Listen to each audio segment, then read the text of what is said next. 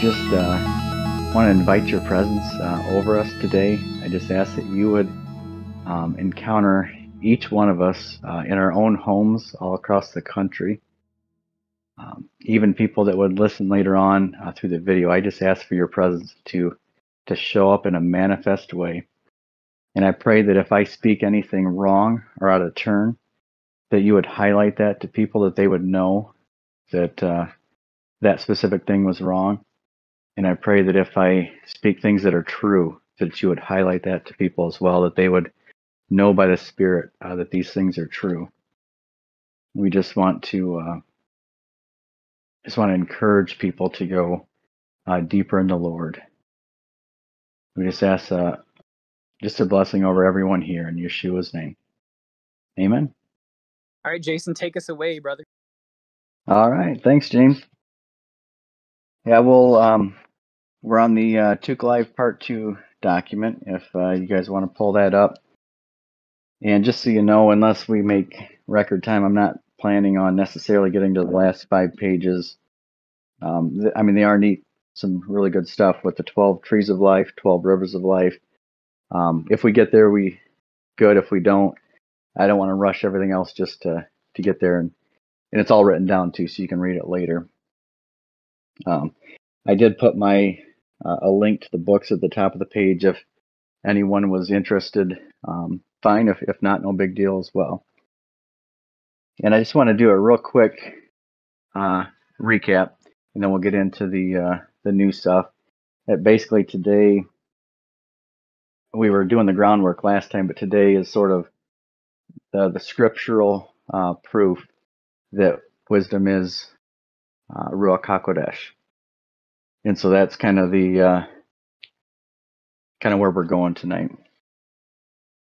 Um, so yeah, just to start off, I I do believe in the inerrancy of the original manuscripts that were written by the original authors. Um, however, I'm saddened that none of these exist any longer. Um, therefore, my goal is to research and discover the oldest and most accurate manuscripts, uh, so as get is so as to get as close as possible to the originals. Um, in my first teaching, I discussed which texts I believe these to be, and I have that document posted. So if anyone wants to look at, in my opinion, what I believe the oldest, most accurate manuscripts are, uh, it's up there. Um, and I also sought to prove that a lot of the manuscripts that we have from the 1000s, which uh, there have been a lot of them translated into, into English, um, specifically in the King James, New King James, they have corruptions that favor the doctrine of the Trinity. And so I had went over some of that stuff in the, the first time. They actually, because it's not strong in the text, they actually had to change verses. And so I I felt like the Lord wanted me years ago to go into like uh, detective mode and improve what they did, who did it, and when they did it. Um, and then the manuscripts from the 300s uh, correct most of these alterations, but not quite all of them. Um, and then also, I I want everyone to know my heart is not to for anyone to get the idea that the Bible is not to be lived by, or the Bible is not accurate. Um, almost all of the things were translated word for word all through the years, but when certain men got their hands on them, they specifically changed things mainly for uh, the Trinity and Yeshua and Ruach as far as who they are, you know, the, the family of God. Outside of that, most, I mean, there are a few changes outside of that. I'm not going to say that there isn't any, but most of the changes don't actually alter the, the meaning. Um, and I did want to give one quote here.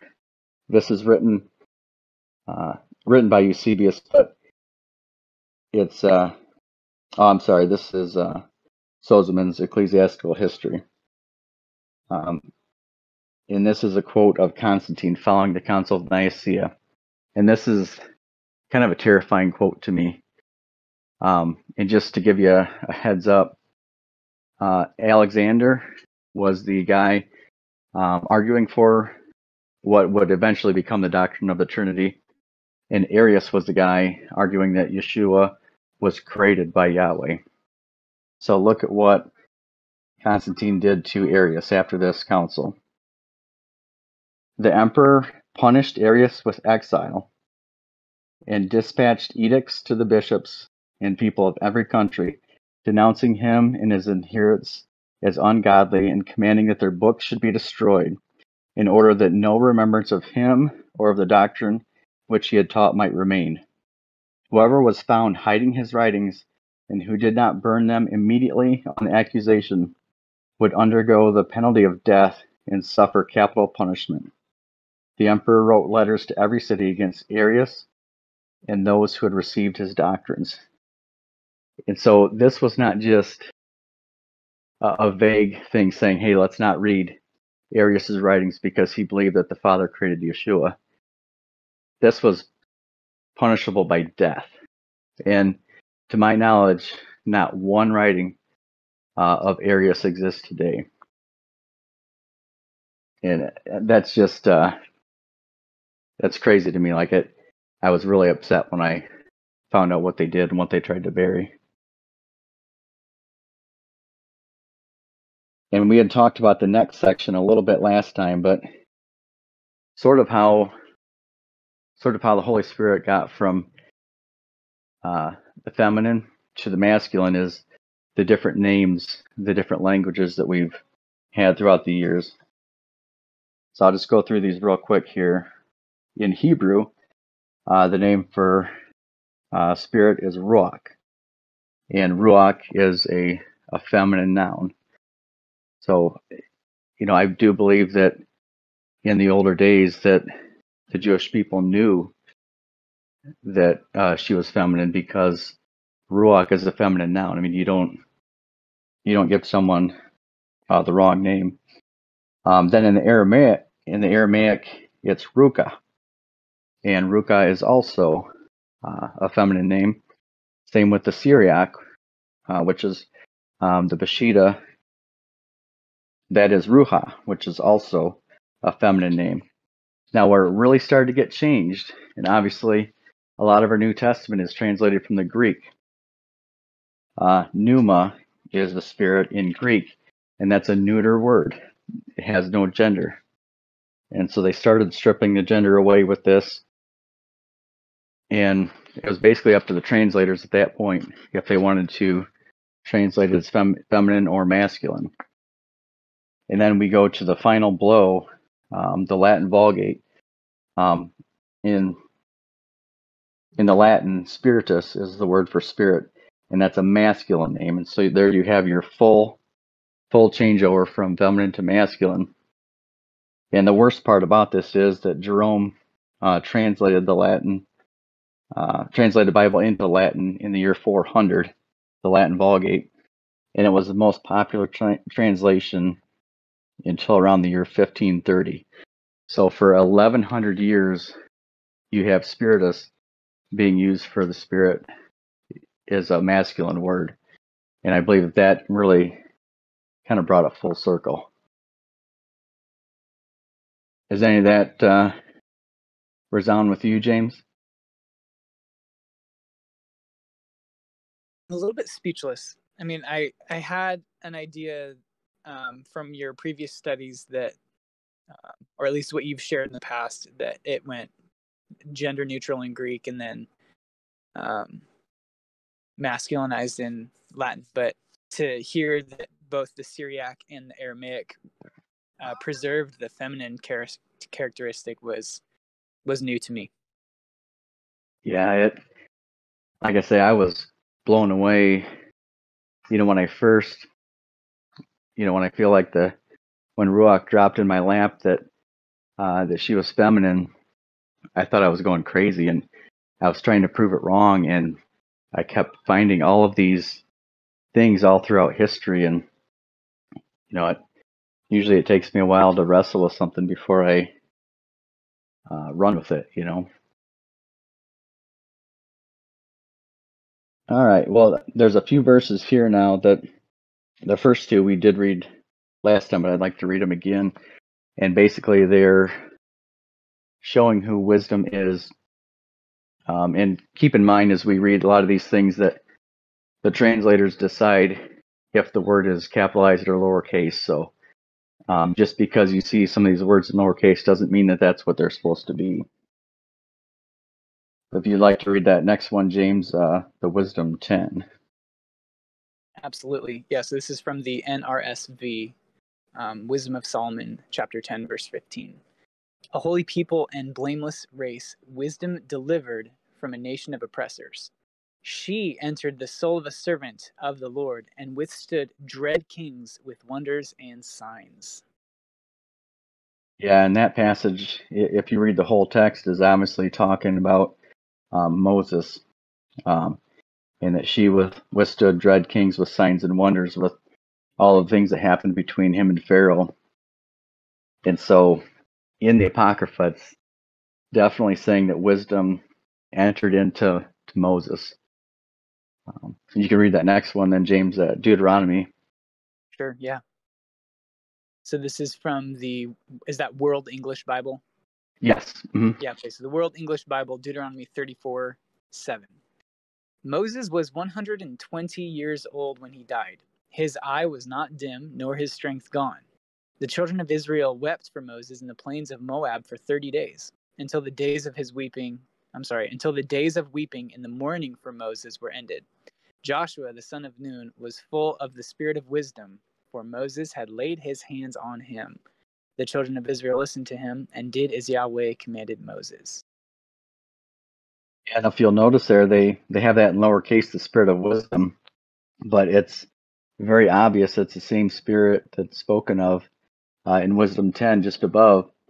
And it's so cool to me because, you know, in the New Testament, you see uh, Peter and John laying their hands on people and in passing on the Holy Spirit, so much so that Simon the sorcerer wanted to pay him money to buy that power. And so, you know, Moses literally he laid his hands on Joshua and it doesn't say the Holy Spirit passed through, it says the Spirit of wisdom. Um, that Joshua was full of the Spirit of wisdom because of this. And I believe that they are one and the same, that um, the Holy Spirit and wisdom are two names for, for Ruach. That's beautiful. All right. That's that's really beautiful. I just I just yeah. I I heard, I felt that same thing about the laying on of hands as you were as you were saying that. It's cool. Awesome. Yeah, it's it's crazy to think. Um, and obviously, after Yeshua died, you know, the Holy Spirit was poured out on all flesh, and it wasn't exactly the same in the Old Testament, but you, still saw that. Um, and it seemed like in the Old Testament that there was um, one person at every given moment in time that was um, of the highest anointing. You know, like when when Moses um, had Ruach that you did not speak against Moses because bad things could happen to you. Um, you know, and then he passed um, Ruach on to to Joshua, and in my mind, that was their that was the most prized possession in their lives. You know, as you read David's writings and and Solomon's, they sought after the Spirit, and I know Solomon had some mistakes he made, but they they sought after wisdom uh, a lot of their lives. All right, this next section here, um, I believe that Isaiah 11 and uh, Proverbs 8 um, have the same adjectives. And as far as linking wisdom and linking the spirit together. Um, so if you want to read uh, Isaiah 11 there. Absolutely. So we're back in the World English Bible, Isaiah chapter 11, verse 1. A shoot will come out of the stock of Jesse, and a branch out of his roots will bear fruit. Yahweh's spirit will rest on him the spirit of wisdom and understanding, the spirit of counsel and might, the spirit of knowledge and of the fear of Yahweh. His delight will be in the fear of Yahweh. Yes, that's awesome. Yeah, and so then below, and obviously the numbering's not in the text. I I added that obviously, um, but I have them numbered below with the six things used to describe uh, the Spirit. And then as we read Proverbs, you can see the highlights where uh, wisdom uses all six of those same adjectives um, to show who she is. That to show basically this is the same same person that's talked about in Isaiah 11.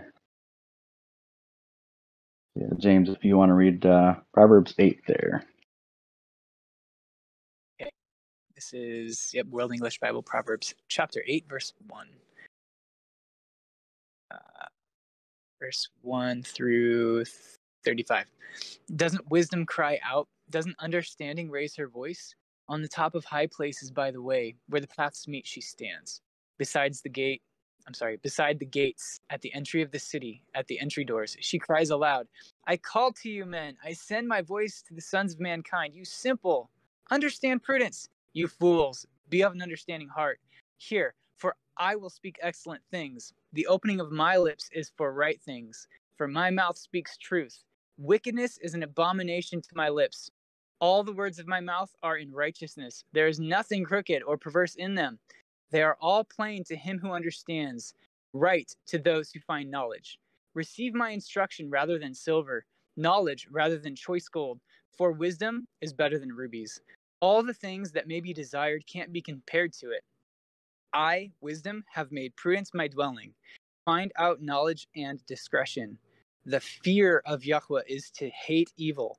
I hate pride, arrogance, the evil way, and the perverse mouth. Counsel and sound knowledge are mine. I have understanding and power. By me, kings reign, and princes decree justice. By me, princes rule, nobles, and all the righteous rulers of the earth. I love those who love me. Those who seek me diligently will find me. With me are riches, honor, enduring wealth, and prosperity. My fruit is better than gold, yes, than fine gold. My yield than choice silver. I walk in the way of righteousness, in the middle of the paths of justice, that I may give wealth to those who love me. I fill their treasuries. Yahweh possessed me in the beginning of his work, before his deeds of old. I was set up from everlasting, from the beginning, before the earth existed.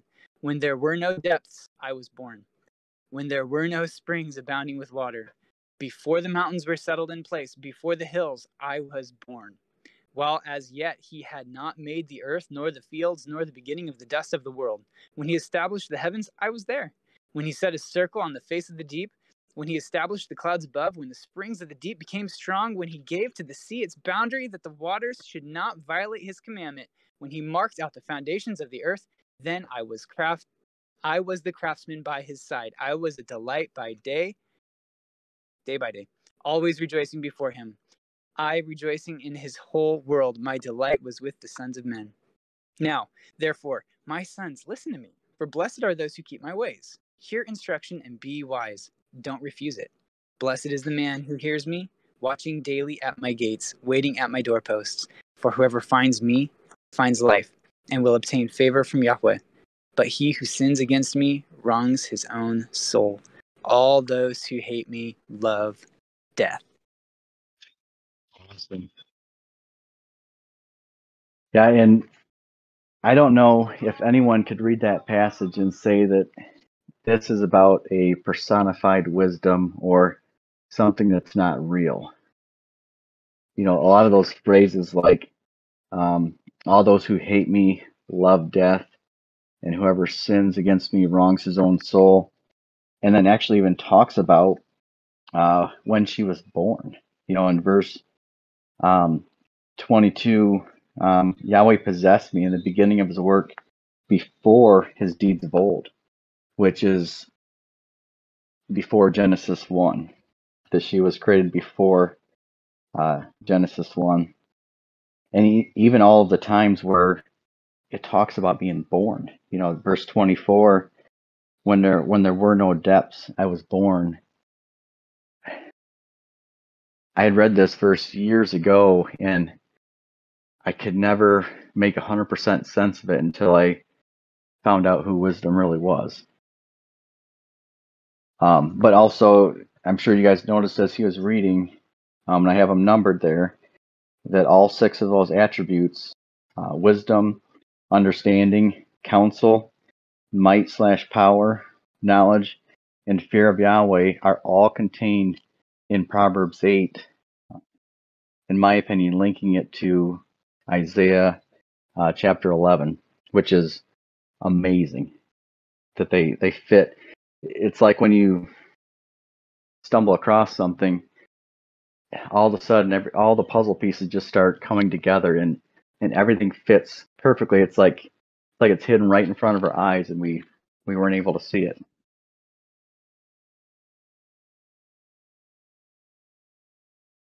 And I'll read that.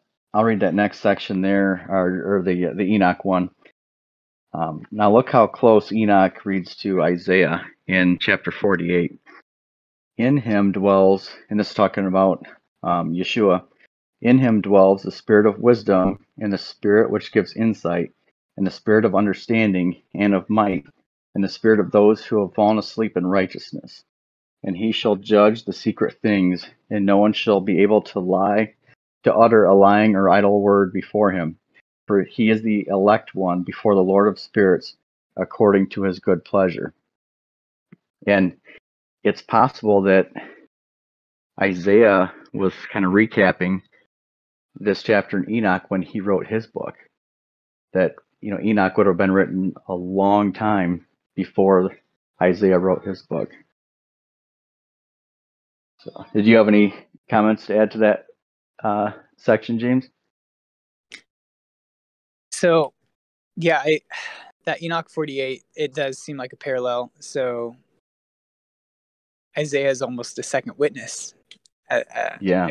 About the the time of writing, and I I was looking at um up here where it was talking about uh, let's see, let's see, let's see. Those who, yeah, okay. He who sins against me wrongs his own soul. That makes me think about when um, Yahushua said, "All sins will be forgiven except for the sin against blaspheming the Holy Spirit." Oh uh, yeah, paraphrasing, but I it that just made me think of that.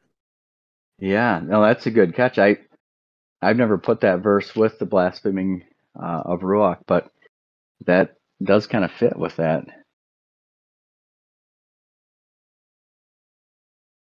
All right. Well, this next section here, um, I have a lot of verses on wisdom. So as we read through them, kind of focus it. It always refers to wisdom as a she, and it gives a lot of details um, describing her, uh, what she likes, who she is, um, a lot of different things. So there's once you realize these things, you can read these verses and pick up on so many things. So I'll have you start, James, with Proverbs 1. Cool. Yeah. Verse 20, Proverbs chapter 1, World English Bible translation. Wisdom calls aloud in the street. She utters her voice in the public squares. She calls at the head of noisy places. At the entrance of the city gates, she utters her words. How long, you simple ones, will you love simplicity? How long will mockers delight themselves in mockery and fools hate knowledge? Turn at my reproof. Behold, I will pour out my spirit on you. I will make my words known to you. And I love that part at the end where it says, I will pour out my spirit on you. Yeah. You know, again, is this a like personified both. being or is this um, Ruach? You know, there's just a lot of really, like I say, once your eyes are open to it, some really clear passages that um, you really can't deny. Yeah. Yeah, that's good. Yeah, you can go to uh, chapter 2 if you like. Cool. Yep, verse 1. My son, if you will receive my words and store up my commandments within you, so as to turn your ear to wisdom and apply your heart to understanding. Yes, if you call out for discernment and lift up your voice for understanding, if you seek her as silver and search for her as for hidden treasures, then you will understand the fear of Yahweh and find the knowledge of Elohim. For Yahweh gives wisdom. Out of his mouth comes knowledge and understanding. He lays up sound wisdom for the upright. He is a shield to those who walk in integrity, that he may guard the paths of justice and preserve the way of his saints. Then you will understand righteousness and justice, equity, and every good path. For wisdom will enter into your heart. Knowledge will be pleasant to your soul. Discretion will watch over you. Understanding will keep you. Yeah, and as we read through these, kind of take note of how many times that it will say uh, wisdom, understanding, knowledge, discretion. Um, in my opinion, these are all um, different adjectives to call ruach by. Um, in verse 10, where it says, Wisdom will enter your heart. And there's something so much deeper to that, you know, that um, so much more than a personified thing that, you know, I will pour out my spirit upon you in the, the previous chapter. And then in chapter two, that wisdom will enter your heart. And verse four is um, just kind of a call to to all of us, to all believers, and I'm speaking to myself as well, that if you seek her as silver and search for her as for hidden treasures, then you will understand the fear of Yahweh and find the knowledge of God. For Yahweh gives wisdom, and out of his mouth come knowledge and understanding. And it just it's just a call um, to seek for her as a hidden treasure, uh, to seek after her with all of your heart.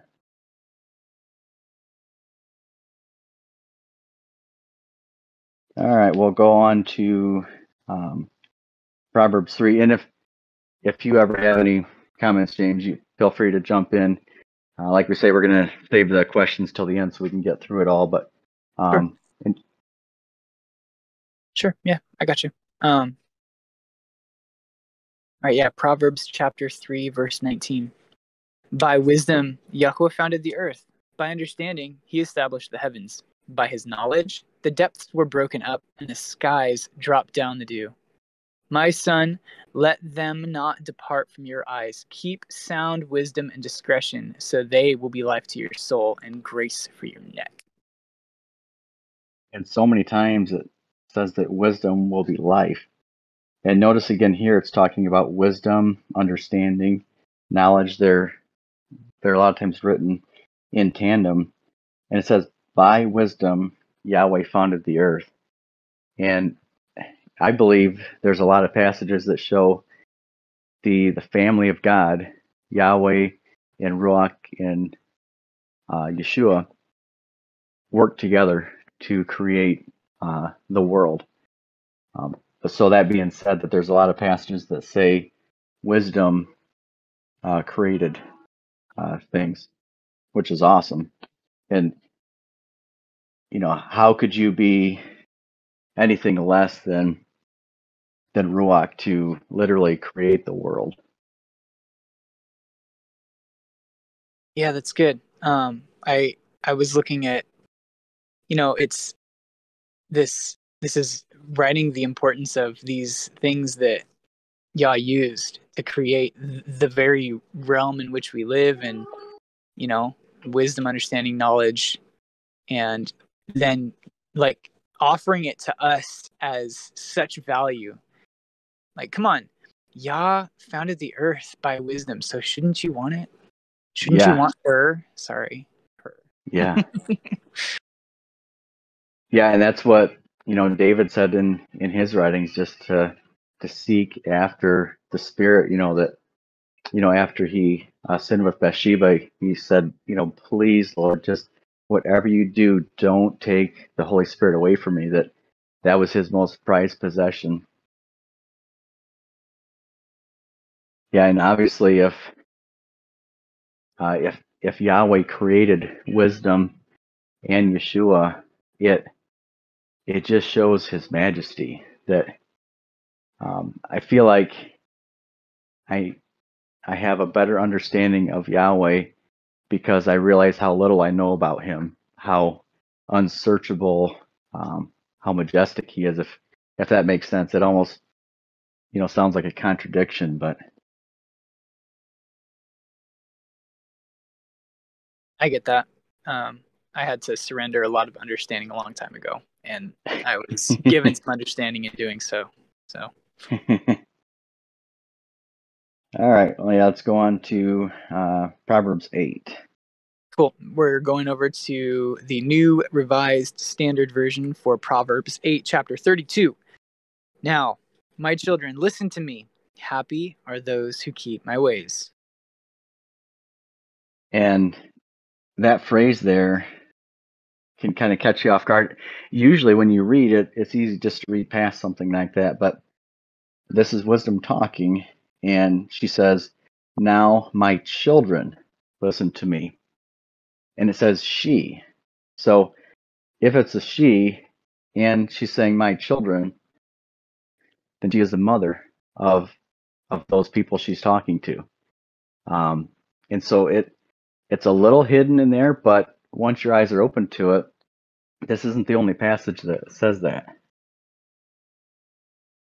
Yeah, that's definitely a easy connection there. After after you get the the gender and the uh, targeted audience being called children for sure. I I love the what stood out to me was happier those who keep my ways. Her ways. Yeah. You know, that's a direct connection to Father. That's a direct connection to unity. That's a direct connection to Torah. That's a direct connection to those ways that Yahusha exemplified when he was walking. Yeah. Yeah, very true. All right, so yeah, let's go on to uh, chapter 14. Verse 33 Wisdom rests in the heart of one who has understanding, and is even made known in the inward part of fools. And I think um, even people that live um, apart from from God realize that they're doing something wrong, and and I kind of feel like I'm sure you guys have all felt it that unbelievers are always looking for when a, a Christian makes a mistake. Um, if they can catch you in any type of lie or deceit, it almost is a, a super happy thing for them because they can try to prove something that they know. I mean, they, I believe that they know um, that God is real. They're just trying to to deny it. And if anyone is listening and um, you know is offended by the Holy Spirit as feminine or the Holy Spirit as mother, I totally understand you because um, five years ago I would have been the same way too, and so I don't necessarily.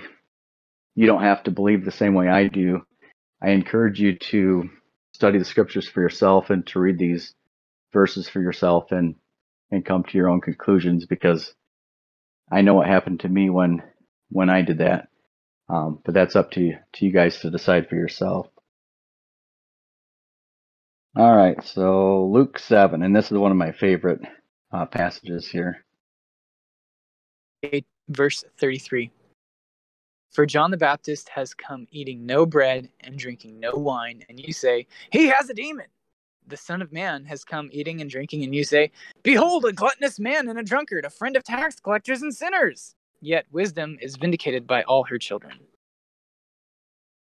And that was such a powerful passage for me. I when I first started researching these things, I was actually terrified because I had sought after the Holy Spirit, um, spent so much time trying to find out who she was and so I didn't want to blaspheme her or do anything heretical um, against her. And this was a, a, verse that she comforted comforted me with many times. Um, it was one of my favorite proof texts that showed, um, in, in, my opinion, beyond a shadow of, of a doubt who she is. Because this passage here is referring to John the Baptist and Yeshua and at the end of the passage, it says, Wisdom is vindicated by all her children. And so it calls wisdom a she, and it says she has children, and it says that John the Baptist and Yeshua are both her children. And and it's in the New Testament. Um, they they actually left it in there. They did change um, there's another in one of the other gospels it has this too and they they changed it to works that wisdom is justified by her works and some of the older manuscripts actually have in the other gospel and I forget which one it is off the top of my head, have it as children also. But they didn't have to waste a lot of time trying to alter this specific text because the church teaches that wisdom is just personified. And so it, it was kind of hiding in plain sight. Do you Right, have like anything on turn that? it, turn it into some kind of metaphor or simile, and then just kind of brush it under the carpet, Yeah. like the word firmament or the foundations of the earth. Just call it a simile, turn it into a poetic phrase, and brush it under the carpet. Wisdom Yeah. is vindicated by all her children. That is very clear. And who is speaking? Who who is speaking right now? Um, that is Yeshua, I'm pretty sure. Yes, exactly. So yeah, that's in, in red letters that that he's saying wisdom is vindicated by all her children. And those last two words were just so beautiful to me, the her children, because really that says it all. So, all right, let's go to uh, Luke 11 there. Verse 48. So you are witnesses and approve the deeds of your fathers, because it was they who killed them, and you build their tombs. For this reason, also the wisdom of God said, I will send to them prophets and apostles, and some of them they will kill, and some of them they will persecute, so that the blood of all the prophets shed since the foundation of the world may be charged against this generation, from the blood of Abel to the blood of Zechariah who was killed between the altar and the house of God. Yes, I tell you, it shall be charged against this generation. And notice how they lowercase this again, um, because they don't believe wisdom is ruach. Um, most translations, maybe not all of them, will lowercase it, and it says the wisdom of God said, "I will send them prophets and apostles," and that references Zechariah in there. And so I want to read Second Chronicles because um, I believe it's uh, the parallel to this one. If you want to read that one, James. Yeah, sure. Second Chronicles twenty four nineteen. Yeah, okay. Yet he sent prophets to them to bring them back to the Lord. Though they testified against them, they would not listen. Then the Spirit of God came on Zechariah, the son of Jehoiada the priest, and he stood above the people and said to them, Thus God has said, Why do you transgress the commandments of the Lord and do not prosper? Because you have forsaken the Lord, and he has also forsaken you. So they conspired against him, and at the command of the king, they stoned him to death in the court of the house of the Lord. Oh, wow, yeah. Yeah, notice in that one that it says um, the Spirit of God came on Zechariah, um, the son of uh, Jehoiada the priest. And I believe that's the same exact thing as uh, the wisdom of God, that they're they're one and the same. Uh, at least in my mind, these passages are uh, pretty close parallel. It's talking about the same event, you know, who was Yeah. killed between the altar and the house of God. They conspired against him at the command of the king. They stoned him to death in the court of the house of the Lord. Thus God said, The Spirit of God came on. For this reason, also the wisdom of God said, Yeah, no, I, I see it. hmm Yeah, and and I love the ones, especially in the New Testament, because it just adds confirmation. I mean, there there's a lot of passages on wisdom in Proverbs and in a lot of the apocryphal books, um, you know, like wisdom and Sirach and those types. Um, now, this next passage, um, this is a really cool one to me because it it shows a little bit about um, who she is, in that she will she she doesn't remain in a a sinful person that and and I'm not trying to place fear in people necessarily, um, but if as believers, if we live in sin too long, in blatant sin, I would say, uh, some of these passages allude to that it grieves the spirit and that she eventually leaves. And you know, I believe that that's when you no longer have uh, a conscience or, or that prodding um, telling you, you know, don't do these things.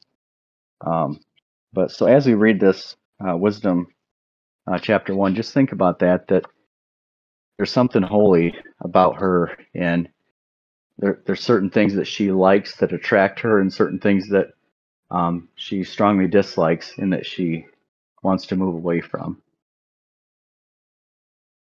Wisdom yeah. of Solomon, chapter 1, verse 4. Because wisdom will not enter a deceitful soul, or dwell in a body enslaved to sin. For a holy and disciplined spirit will flee from deceit, and will leave foolish thoughts behind, and will be ashamed at the approach of unrighteousness. For wisdom is a kindly spirit, but will not free blasphemers from the guilt of their words, because God is a witness of their innermost feelings, and a true observer of their hearts, and a hearer of their tongues. Because the Spirit of the Lord has filled the world, and that which holds all things together knows what is said. Therefore, those who utter unrighteous things will not escape notice, and justice, when it punishes, will not pass them by. For inquiry will be made into the counsels of the ungodly, and a report of their words will come to the Lord to convict them of their lawless deeds. Because a jealous ear hears all things, and the sound of grumbling does not go unheard. Yeah, and there's so many uh, spots in that that um, both allude to uh, her sensitivity that she doesn't want to be around sin, but also to her being uh, Ruach, being the Holy Spirit. You know, in verse 5, you have, For a holy and disciplined spirit will flee from deceit. And then just after that in 6, it says, Wisdom is a kindly spirit.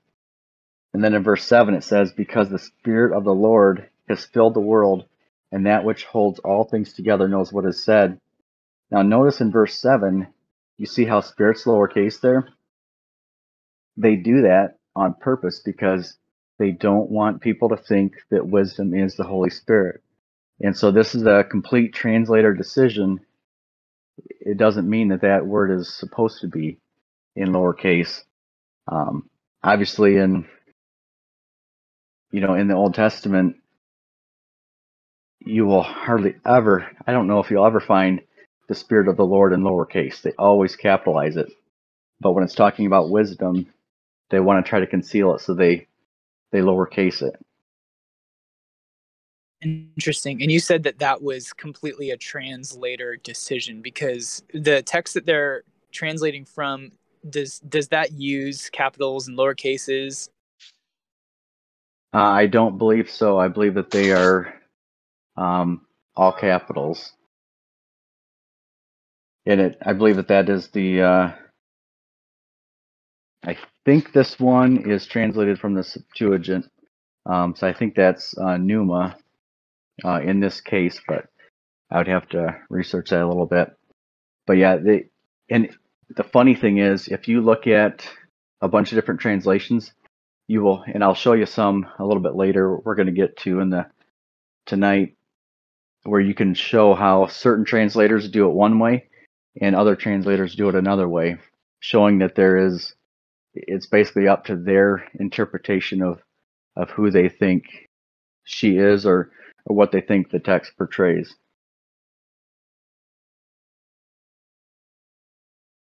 So, all right. This is one of my favorite ones here. Um, if you want to read Wisdom chapter 6. Verse 22 I will tell you what wisdom is and how she came to be. And I will hide no secrets from you, but I will trace her course from the beginning of creation and make knowledge of her clear, and I will not pass by the truth. Then it skips to chapter 7, verse 7. Therefore I prayed, and understanding was given me. I called on God, and the spirit of wisdom came to me. I preferred her to scepters and thrones, and I counted wealth as nothing in comparison with her. Neither did I liken to her any pres- priceless gem, because all gold is but a little sand in her sight, and silver will be accounted as clay before her. I loved her more than health and beauty, and I chose to have her rather than light, because her radiance never ceases. All good things came to me along with her, and in her hand accounted wealth. I rejoiced in them all, because wisdom leads them but I did not know that she was their mother. yeah, isn't that really plain right there? And this, if you read the entire text, it there's sort of a long gap in between there. And in verse 22, when he says, I will tell you what wisdom is and how she came to be. And, you know, as I'm reading it, I'm like, yes, that's what I've always, I want to know exactly, you know, who she is. I want to, I want to know these things. And then he says, I will hide no secrets, secrets from you. I will trace her course from the beginning of creation. But then he just keeps going. He doesn't give the answer right away. Like he just, he's kind of leading you on. And uh, then it says, I called on God and the spirit of wisdom came to me. And again, there, there's that words together that they could easily capitalize, but they decided not to. Um, but spirit of wisdom is a pretty strong statement. You know, that, and honestly, this is something for um, some of the listeners, and this is a, a friendly challenge that if if wisdom isn't the Holy Spirit, it's something for you to research. Who do you think the spirit of wisdom is? Um, you know, to do like a scripture dive and find out who exactly the spirit of wisdom is. But at the end there, uh, verse 12 is the, the craziest part where I rejoiced in them all because wisdom leads them, but I did not know that she was their mother. And so even these prophets of old were just catching glimpses of these things. Like, you know, he is just writing in this text here at the end that he was trying to find her, but he did not know that she was their mother, uh, which is an awesome, I mean, just a really confirming passage on who she is. Right, and it looks like um, so. This is referring to when Solomon had the dream, and Yah came to him and asked him, you know, said, uh, ask me for anything and I'll give it to you. And Solomon said, wisdom. And Yah was really pleased with his answer. So he gave him wisdom, and through wisdom, everything else came as well. So in verse 11, he's saying, All good things came to me along with her, and in her hands uncounted wealth, which he rejoiced in because wisdom brought them. But he didn't know that wisdom is the mother of all good things. Like that's right. that's the way I'm reading those two verses together. Is that yeah? Is that accurate there? Yeah, that's correct. Okay, cool. Yeah, and yeah, this uh, this next one here um, really is descriptive of of who wisdom is. So it's um, you know once you begin to realize some of these things, then you can uh, find out more uh, about Ruach Hakodesh, and you can find out um, who she is, what she likes, um, what to do to, to make her happy, um, all those things. So, um, if you want to read chapter seven, this is a, a beautiful one. Okay, yeah, uh, chapter seven, verse twenty-one. I learned both what is secret and what is manifest, for wisdom, the fashioner of all things, taught me.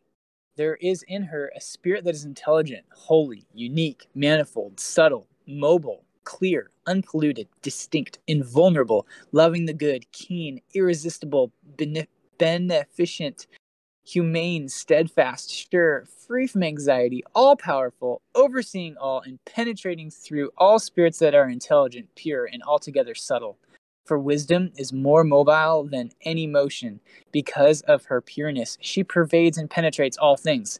For she is a breath of the power of God and a pure emanation of the glory of the Almighty. Therefore, nothing defiled gains entrance into her, for she is a reflection of eternal light, a spotless mirror of the working of God, and an image of his goodness.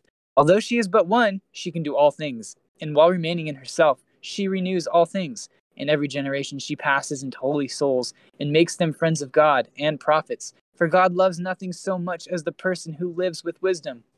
She is more beautiful than the sun and excels every constellation of the stars. Compared with the light, she is found to be superior, for it is succeeded by the night. But against wisdom, evil does not prevail. She reaches mightily from one end of the earth to the other, and she orders all things well. Yeah, that is awesome.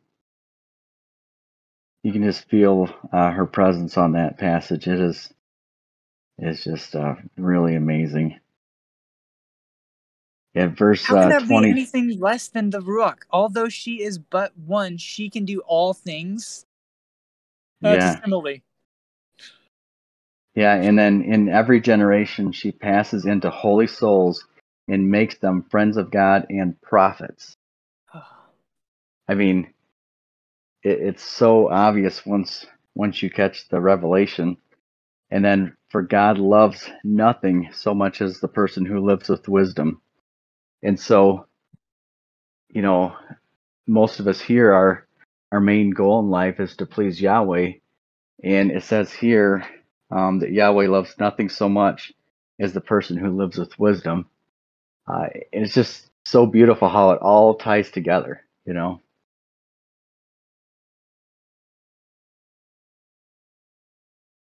All right, so let's go on to uh, Wisdom chapter 8. There's really good stuff in this one, too. Cool. Verse, uh, we're going to start at verse 3. She glorifies her noble birth by living with Yahweh, and the Lord of all loves her. For she is an initiate in the knowledge of Yahweh and an associate in his works. If riches are a desirable possession in life, what is richer than wisdom, the active cause of all things? And if understanding is effective, who more than she is fashioner of what exists? And if anyone loves righteousness, her labors are virtues. And for she teaches self control and prudence, justice and courage, nothing in life is more profitable for mortals than these. And if anyone longs for wide experience, she knows the things of old and infers the things to come. She understands turns of speech and the solutions of riddles. She has foreknowledge of signs and wonders and of the outcome of seasons and times. Therefore, I determined to take her to live with me, knowing that she would give me good counsel and encouragement in cares and grief. Because of her, I shall have glory among the multitudes and honor in the presence of the elders. Though I am young, I shall be keen. Sorry, I shall be found keen in judgment and in the sight of rulers I shall be admired. When I am silent, they will wait for me, and when I speak, they will give heed. If I speak at greater length, they will put their hands on their mouths. Because of her, I shall have immortality and leave an everlasting remembrance to those who come after me. I shall govern peoples, and nations will be subject to me. Dread monarchs will be afraid of me when they hear of me. Among the people, I shall show myself capable and courageous in war. When I enter my house, I shall find rest with her, for companionship with her has no bitterness, and life with her has no pain, but gladness and joy. When I considered these things inwardly, and pondered in my heart that in kinship with wisdom there is immortality, and in friendship with her pure delight, and in the labors of her hands unfailing wealth, and in the experience of her company understanding, and renown in sharing her words, I went about seeking how to get her for myself. As a child, I was naturally gifted, and a good soul fell to my lot, or rather, being good, I entered an undefiled body. But I perceived that I would not possess wisdom unless Yah gave her to me.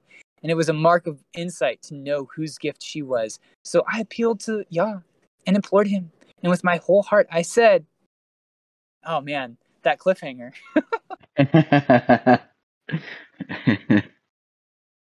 Um, but yeah, there is so much there, and especially if you look at uh, the very beginning of verse three, she glorifies her noble birth by living uh, with God, and the Lord of all loves her. Um, she is an initiate in the knowledge of God and an associate of His works. That it tells us there that she was born, and um, I know as far as the Trinity doctrine goes, that talking about Ruach being born, uh, being born, or Yeshua being born can be a very offensive thing. But there are a lot of passages talking about that, and specifically, there's a lot of passages in the first part of the study, and I elaborated on it in my in one of my books that they changed a lot of passages regarding some of these things on purpose um, specifically with uh, Yeshua. Um, wisdom was one step buried deeper, um, not just because of translators, but there's some other reasons to that we'll we'll get to. Um, and then, you know, in verse 13, it says, "Because of her, I shall have immortality." Now, because of a personification, are we going to have immortality? Um, you know what I'm saying? Like that's a pretty bold uh, statement. Um, and I love at the end that he says um, it was a mark of insight to know whose gift she was. Um, so I appealed to Yahweh and asked him, you know, for wisdom. Do you have anything on on that, James? Or No, no, that's just uh, I had I had a lot of fun reading that. It's beautiful. yeah, that there's a lot there. You're doing a great job reading too, by the way.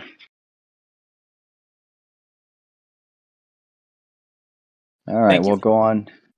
Yeah, you're welcome. We'll go on to Wisdom nine there. Okay. O Elohim of my ancestors, and Adonai of mercy, who have made all things by your word and by your wisdom, have formed humankind to have dominion over the creatures you have made, and rule the world in holiness and righteousness, and pronounce judgment in uprightness of soul. Give me the wisdom that sits by your throne, and do not reject me from among your servants. Yeah, and I'll read the uh, that next part real quick there too. This is a uh, New American Bible Revised Edition. Uh, wisdom nine four says, "Give me wisdom, the consort at your throne, and do not reject me from among your children." And a consort is uh, a wife, a husband, or a companion, um, which is just absolutely amazing to me. And do you, if you notice in there, in the first and second verses, it says, Who have made all things by your word and by your wisdom have formed humankind. And so in that passage, you have Ruach and Yeshua um, creating things, which is super cool. I mean, obviously, we know that Yahweh um, was the head and was uh, the creator, but that that wisdom and Yeshua were joining with him in his creation. Uh, it just kind of ties everything all together. Yeah, that's beautiful. That's a really nice grab, nice catch there. Thank you. All right, we'll go on to wisdom uh, 9 9 there. Hey, with you is wisdom. She knows your works and was present when you made the world. She understands what is pleasing in your sight and what is right according to your commandments. Send her forth from the holy heavens and from the throne of your glory. Send her that she may labor at my side and that I may learn what is pleasing to you. For she knows and understands all things, and she will guide me wisely in my actions and guard me with her glory. Yeah, I so love it's how you have the whole thing emphasized. I know. I, I was going to do just part of it, and I I just couldn't. I'm like, forget it. We're just going to roll the whole thing. um, but uh, you know that she was with him when he made the world. Um, and where she at again? In, in verse ten, it says, "Send her forth from the holy heavens, from the throne of your glory. Send her." So she is on the throne with Yah, and he's saying, "Send her from the throne." And it gives us a key to pleasing Yahweh there that it says that I may learn what is pleasing to you. The wisdom will teach us what is pleasing to to Yahweh.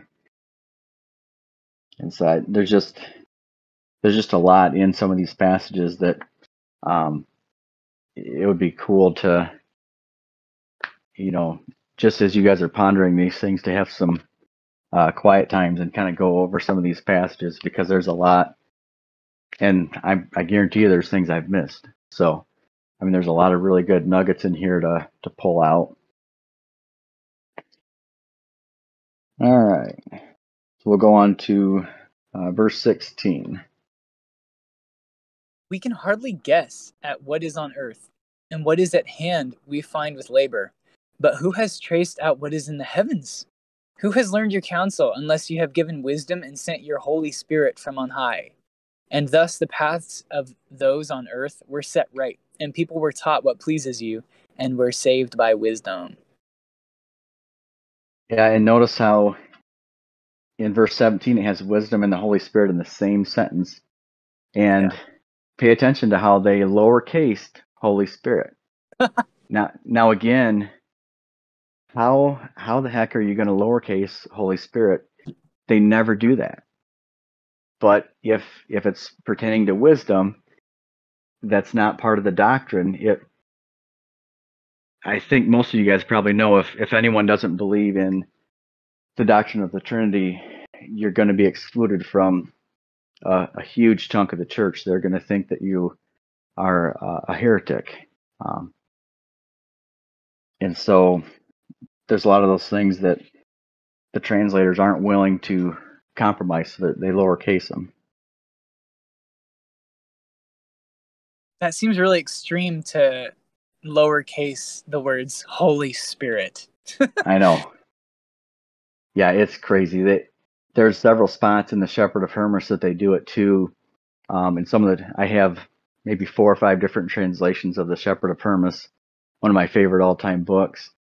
And not only do they lowercase Holy Spirit in there, they have footnotes that try to say um, other things. They'll say that this is not referring to the Holy Spirit from the Old Testament.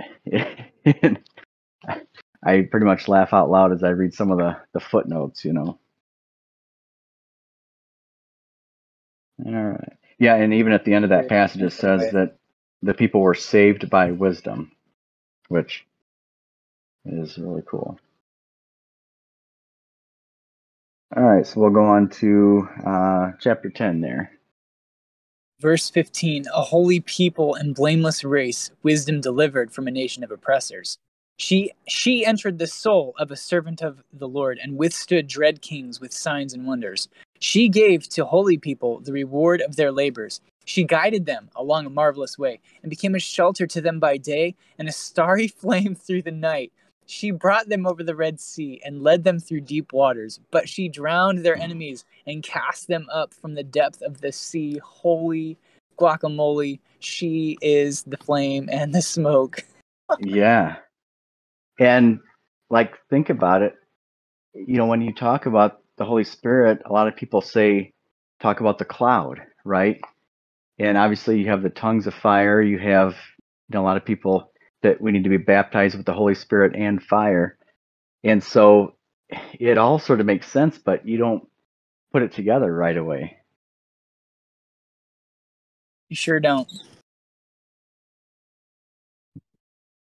But yeah, and and again, there it's we had read that uh, one of those passages, uh, verse sixteen earlier, but um, she entered the soul of the servant of the Lord, which was uh, Moses.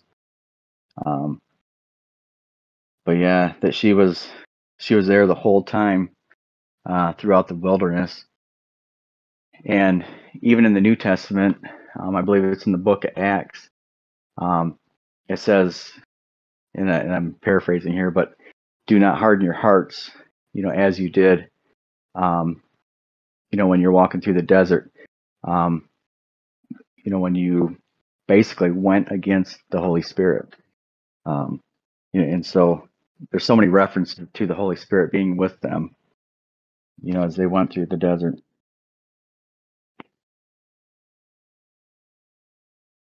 So, and some scary verses too that, you know, verse 19 says, she drowned their enemies and cast them up from the depth of the sea. And some of those things you don't always equate to uh, the Holy Spirit, um, but it's all true. Obviously, in the, in the book of uh, Acts, you have um, Ananias and Sapphira. Who would they lied to? They lied to the Holy Spirit, oh, and they fell over dead.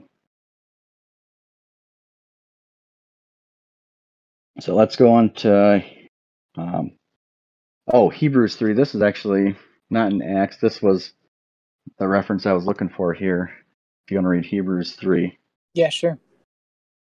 Therefore, just as the Holy Spirit says, Today, if you hear his voice, do not harden your hearts as when they provoked me, as in the day of trial in the wilderness, where your fathers tried me by testing me and saw my works for forty years. Therefore, I was angry with this generation and said, They always go astray in their heart, and they did not know my ways. As I swore in my wrath, they will not enter into my rest. Yeah, and so, I mean, the Holy Spirit's confirming there that they um, they were provoking her uh, in the wilderness, that they saw her works, um, that she was literally with them as, you know, the cloud and the fire, um, and they still went astray from her.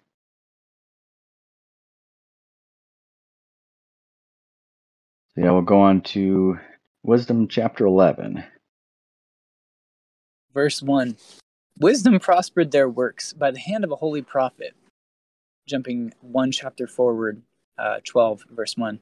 For your immortal spirit is in all things.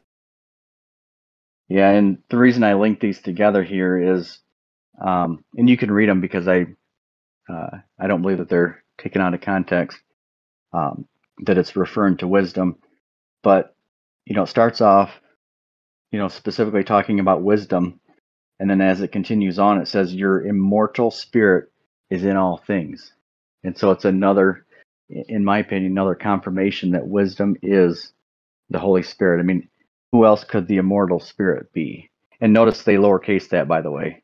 Um, a ton of these passages they lowercase on purpose.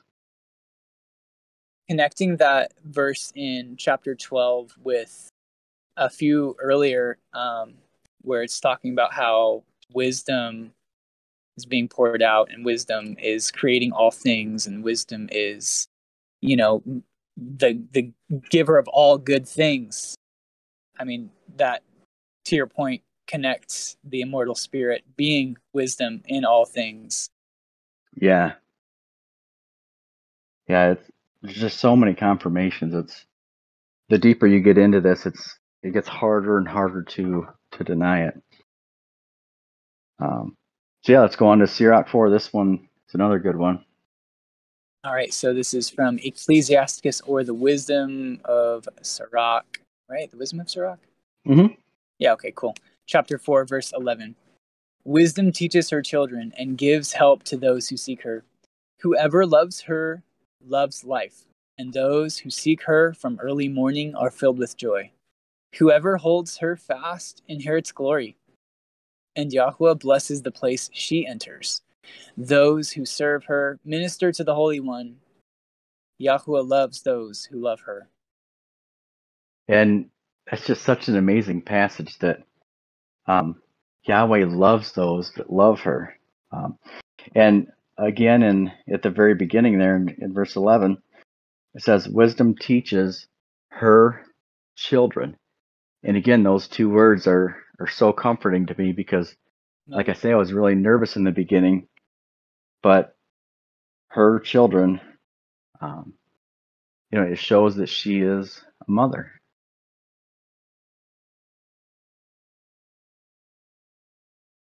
And I'll read this next one real quick here, James. Um, Sirach 6:22.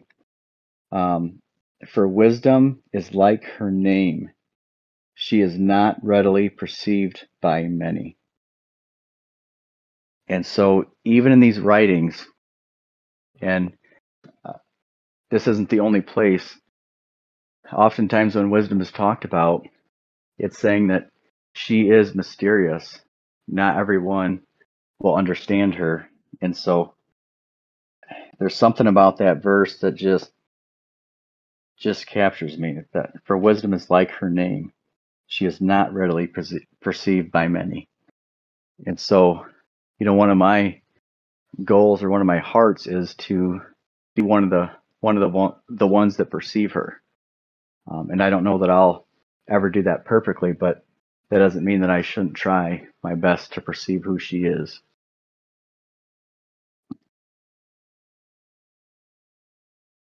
Very interesting too to this whole um, this whole conspiracy of the lower casing and the uh, hiding of the you know changing changing the identity of wisdom essentially.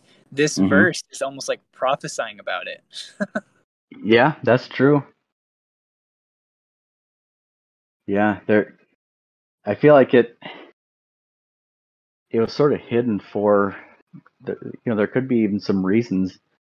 Um and I had talked about this a little bit earlier on on Discord, but I just believe that this is a season that she wants to be revealed for who she is, and and I believe that Michael and Rob have that same heart that they just have a stirring to reveal who wisdom is in this hour. Like it, it's a important important time frame. All right, let's go on to Sirach 15 there. Whoever fears Yahuwah will do this, and whoever holds to the Torah will obtain wisdom. She will come to meet him like a mother, and like a young bride, she will welcome him. She will feed him with the bread of learning and give him the water of wisdom to drink. Yeah, there's just a lot of neat stuff uh, again in that one. That she will come to meet him like a mother, uh, and even the the bread and the water that there's so many other passages that, that talk about that, even uh, with Yeshua.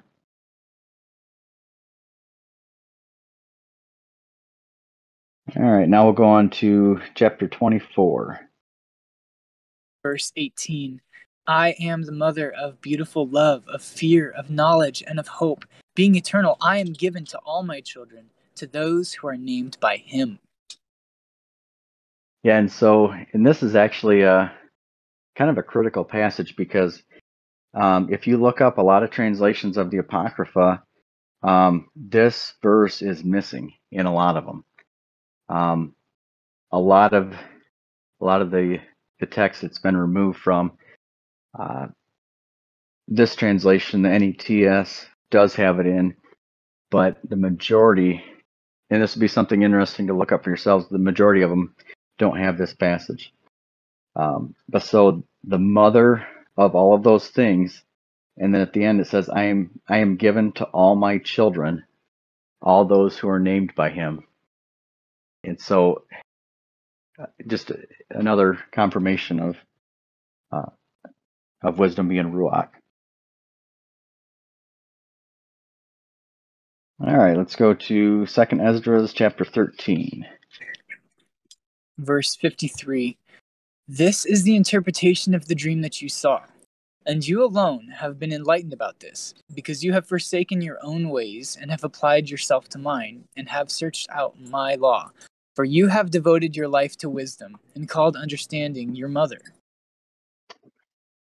And again, it's talking about um, you know, wisdom and understanding um, in the same sentence, um, and that they're called your mother.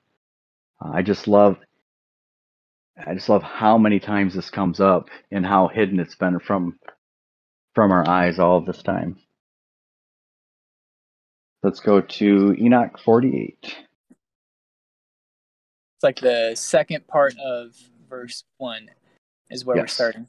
And all the thirsty drank of them, and were filled with wisdom, and their dwellings were with the righteous and holy and elect. And at that hour the Son of Man I'm sorry. And at that hour, that Son of Man was named in the presence of Yahuwah Sevaoth, and his name before the head of days. And the wisdom of the of Yahuwah Sevaoth hath revealed him to the holy and righteous. For he hath preserved the lot of the righteous, because they have hated and despised this world of unrighteousness, and have hated all its works and ways in the name of Yahuwah Sevaoth. For in his name they are saved and according to his good pleasure hath it been in regard to their life. And so again, it's saying that all of them were filled with wisdom, and the wisdom of the Lord of Spirits um, has revealed him to the holy and righteous. So, um, wisdom is revealing her son Yeshua. And we had read the passage from the Gospel of the Hebrews last time, and you know, in, in Matthew chapter 3, the Gospel of the Hebrews says that the original text, at least in uh, in Origen's opinion and and probably my opinion, it says that the Holy Spirit came down on Jesus as a dove, or on Yeshua as a dove, and remained on him and said, and the Holy Spirit said, This is my beloved Son, with whom I am well pleased. And when I first read that in the Gospel of the Hebrews, this can't be it. The, the Father said that. And so I immediately go to the text and curiously enough, it says a voice from heaven said, This is my beloved with whom I am well pleased. And in my opinion, when they did some modifications, they had just enough of the fear of the Lord not to completely change it to the Father. But they, they took the Holy Spirit out of the equation and just said a voice from heaven. And obviously, that's my opinion on it. Uh, you're welcome to your own, but that it's just uh, something else to think about. All right, so let's go to uh, the Shepherd of Hermas 59. And this is another highly modified verse, so keep in mind that every translation of Shepherd of Hermas uh, will not be worded this way uh, on purpose. Okay. Chapter 59, verse 5. That Holy Spirit, which was created first of all, he placed in a chosen body, as it seemed good to him. This body, therefore, into which the Holy Spirit was brought, served that Spirit, walking rightly and purely in modesty, nor ever defiled that Spirit. Seeing therefore the body at all times obeyed the Holy Spirit, and labored rightly and chastely with him, nor faltered at any time, that body being worried, I'm sorry, that body being wearied, conversed indeed servilely, but being mightily approved to God with the Holy Spirit was accepted by him. For such a stout course pleased God, because not defiled in the earth, keeping the Holy Spirit. And so, you know, it's talking about the Holy Spirit that was created first of all, that she was the very first creation. And, and as we get farther, well, there's a specific reason um, or, or way to tie it into why that would make sense. Uh, but then it's talking about that one of Yeshua's um, main goals as he walked the earth was to walk in a 100% pure passion with Ruach. Um, but knowing now that um, she's his mother, it makes it so much, so much deeper. Um, there's so much more life to it. And that's why um, I mean, I believe that uh, the things that Yeshua did on the earth actually um, earned him more more glory, um, his servanthood. Um, I'll read these next two here. Uh, they're Matthew chapter 15. This is the standard translation, and I think this is the NASB. I forgot to put a um, the thing on the end there. Uh, but the, the regular translations of Matthew 15 24, it says, But he answered and said, I was sent to the lost sheep of Israel. But the, uh, the Hebrew Shemtov Gospel of Matthew, it says, Jesus answered them, They did not send me except the lost sheep of the house of Israel, meaning his parents. Um, and you can again see why they would want to possibly alter that text. Um, now that one's a little bit more hidden. It would be hard to prove that from the oldest manuscripts we have, which unfortunately the oldest manuscript we have that's near complete is from 325 around the time of the Council of Nicaea. Um, then James, if you want to read Ephesians uh, 5, unless you had anything on Matthew 15. Just wow. Um, if my jaw dropping had a sound, just imagine that's what you heard. All right, Ephesians chapter 5, verse 31. For this reason, a man shall leave his father and mother and shall be joined to his wife, and the two shall become one. This mystery is great, but I am speaking with reference to Christ and the church. Whoa! He left his mom yeah. and dad to come and join the church as his bride. That's awesome. Yeah. And even it says in there, this mystery is great. So even that phrase there, this mystery is, is great, saying not everyone who reads this will understand what the heck I'm talking about, but I'm actually referencing Christ in the church. And it's another one of those uh, passages that comforted me early on when I was nervous that I was getting really far off. You know, I my goal is to honor the Lord as, as much as possible. And so I don't want to to teach incorrectly if I can help it. Um, that being said, that I I'm just a person and, and I'm going to make mistakes. So um, you guys definitely need to uh, research for yourselves as well. All right, let's see. All right, let's do Isaiah uh, 48 here.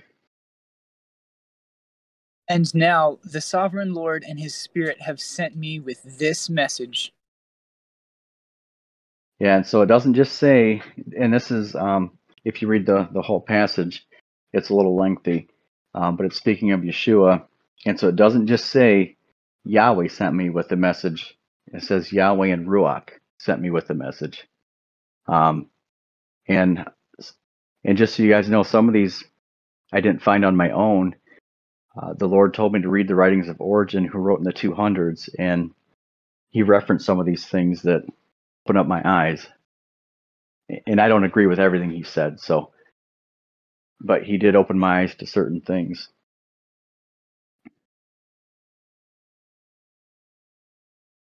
All right, now let's read Isaiah 49. And as we read it, uh, in my opinion, I don't believe that this is pertaining to Yeshua being born of Mary. Um, I believe that this is referencing Yeshua being born in general. So.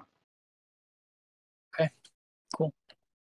Isaiah chapter 49, verse 1. Listen to me, O islands, and pay attention, you peoples from afar. Yahuwah called me from the womb. From the body of my mother, he named me. He has made my mouth like a sharp sword. In the shadow of his hand, he has concealed me, and he has also made me a select arrow. He has hidden me in his quiver.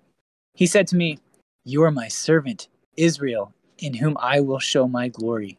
But I said, I have toiled in vain.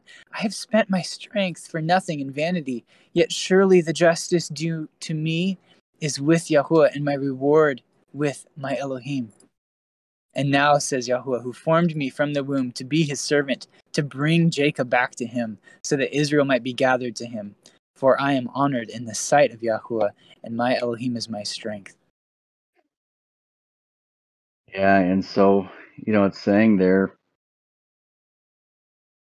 that from the body of my mother, he named me. And that's a really deep, thought provoking statement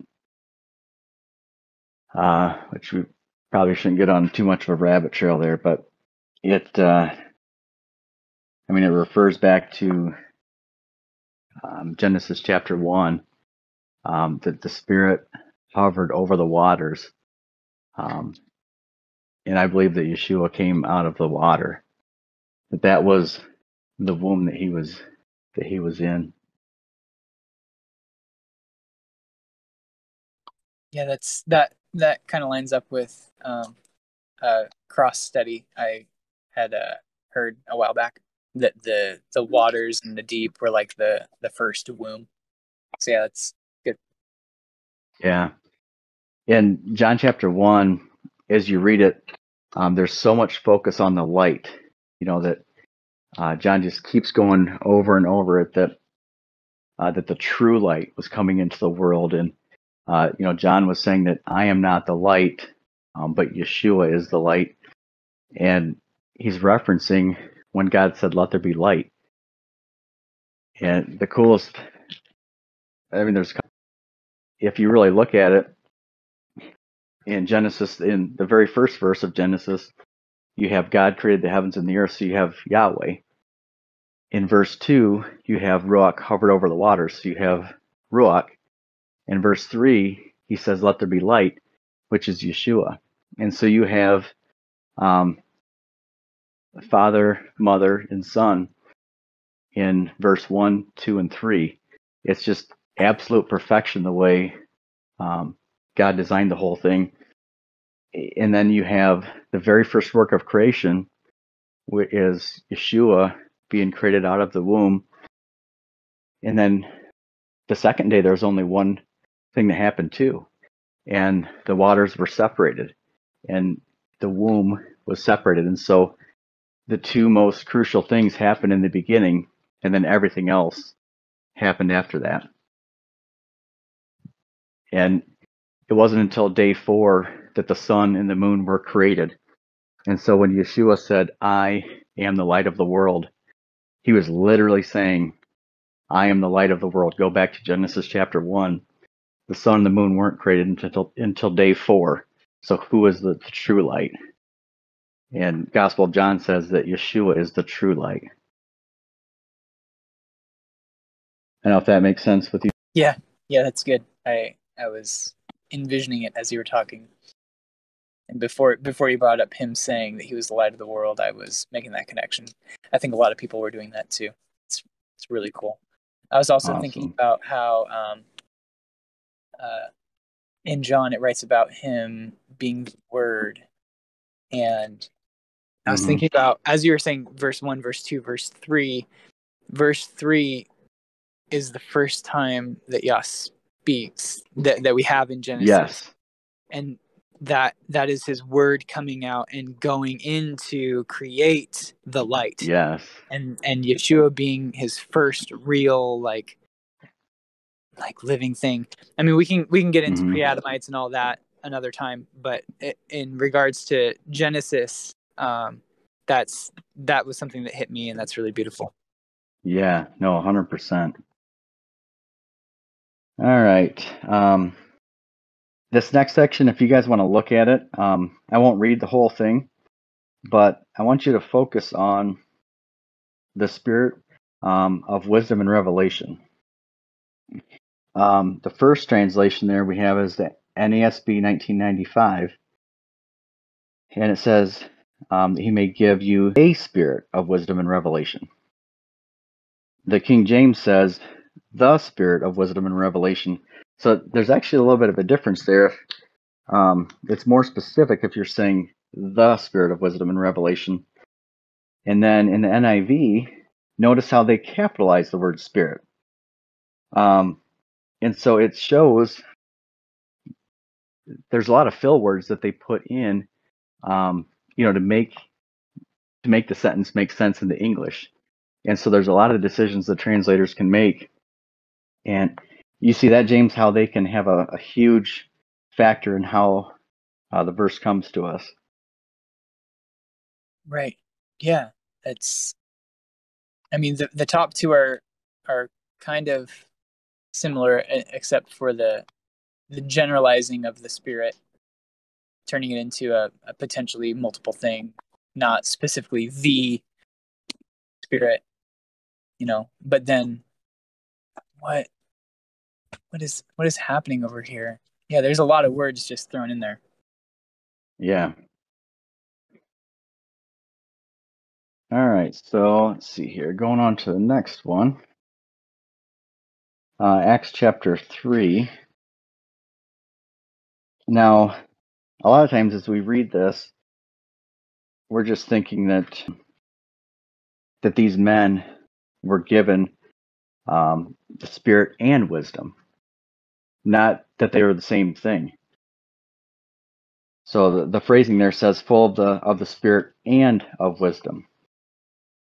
Now I want to sh- I'm going to show you guys a few things here, um, and I have some Strong's numbers in there.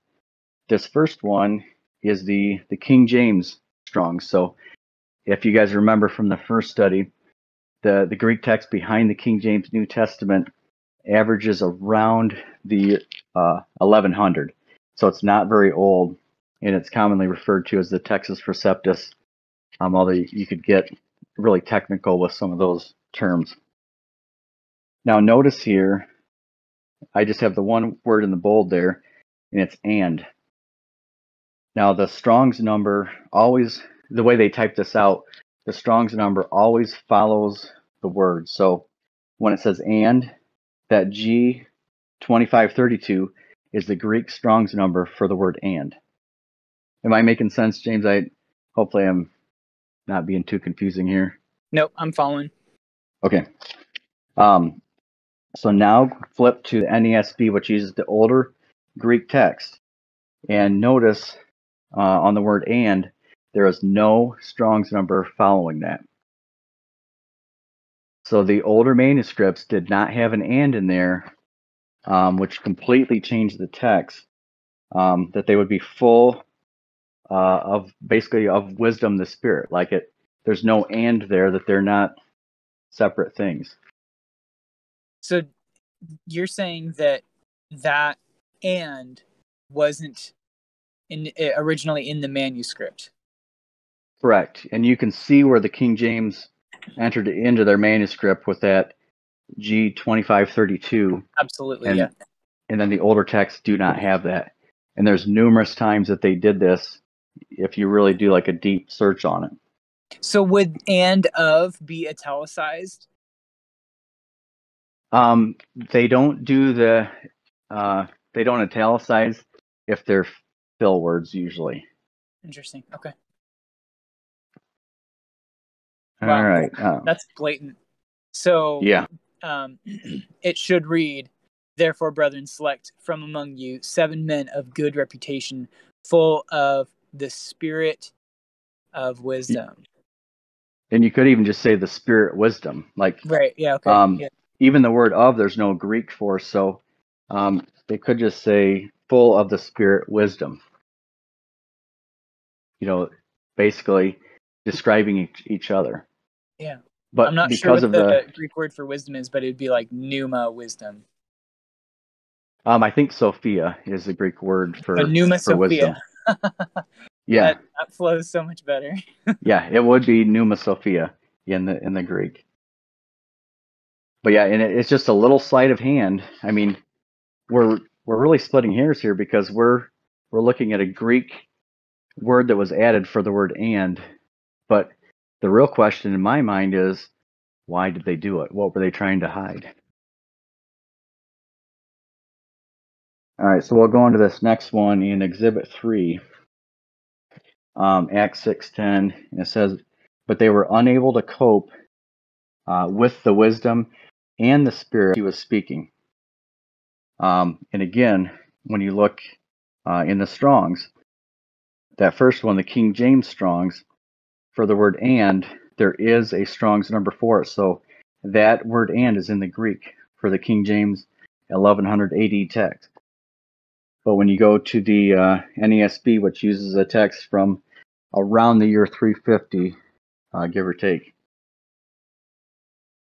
the words and and spirit, um, neither one has a Strong's number afterwards. So again, that one could be it could easily be translated with um, but without those words that uh, with the wisdom spirit with which he was speaking. And that would have a whole different ring to it but they were unable to cope with the wisdom spirit with which he was speaking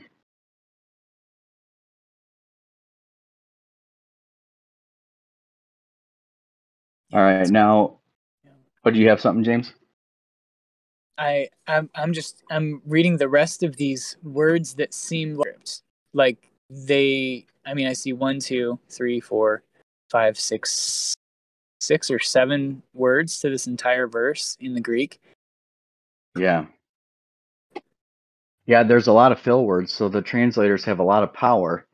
Um, now, I can pretty much guarantee you, you are not going to get on a main Bible translation committee if you're not a Trinitarian. You're just, I mean, it's going to be difficult to have anything that would go against uh, the Trinitarian slant. Now, here is the big ones because I argued against myself for a long time, and most people you talk to with these things, they will say, well, doesn't the book of John uh, call the Holy Spirit he many times. You know, obviously in John 14, 15, and 16, you have Yeshua telling the disciples, um, it's better that I go, for until I go, uh, the comforter cannot the comforter cannot come to you. And in John 14, uh, the NASB um, denotes a gender as masculine as far as he or him 20 times in those three chapters. But I want to show you something because I would have never, until I did a deep dive on it, I would have never believed it.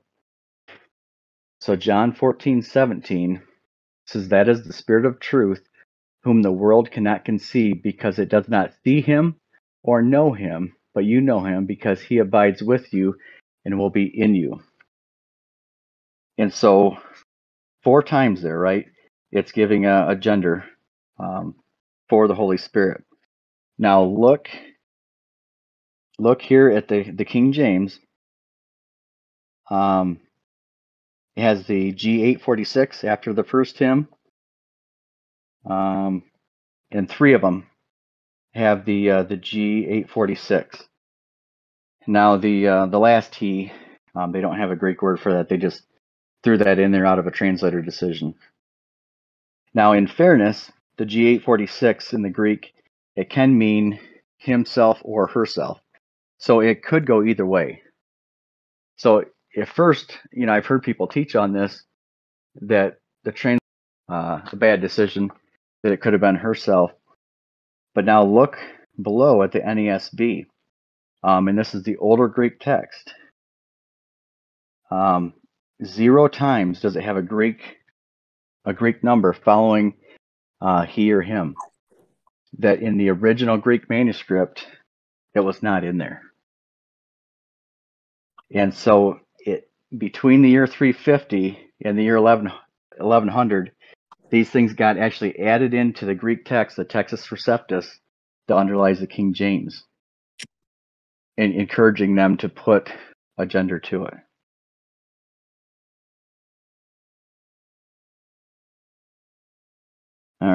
Um, so we're going to Exhibit 5, John 15 26. When the Helper comes, whom I will send to you from the Father, that is the Spirit of truth, who proceeds from the Father, he will testify about me. Now, again, the King James Strongs is the first one there. Um, and the word he has G1565. So they do have a Greek word for it. And then if you go down one step lower, the NASB Strongs, there's no Greek word following the word he. So they there was no that wasn't supposed to be translated that way. Um, contemporary English version, the CEV. Um, this again proves that translators can make the decision. Uh, the CEV in John 15 26, it says, I will send you the Spirit who comes from the Father and shows what is true. The Spirit will help you and will teach you about me. So it doesn't give a gender at all there. And to close off this section here, um, which I had referred to before, John 14 to 16, 20 times gives a gender for the Holy Spirit in the NASB. The CEV does it five times. So they still give a, a he gender, but only five out of the 20. Now here's where where I believe is the most upsetting thing to me. Out of these 20 times that the Holy Spirit is called a he or a him, the King James actually added uh, the word into their text 10 of those times. Um, and so that, to me, it shows motive that why would you, 10 times, why would you add um, that word into the Greek text?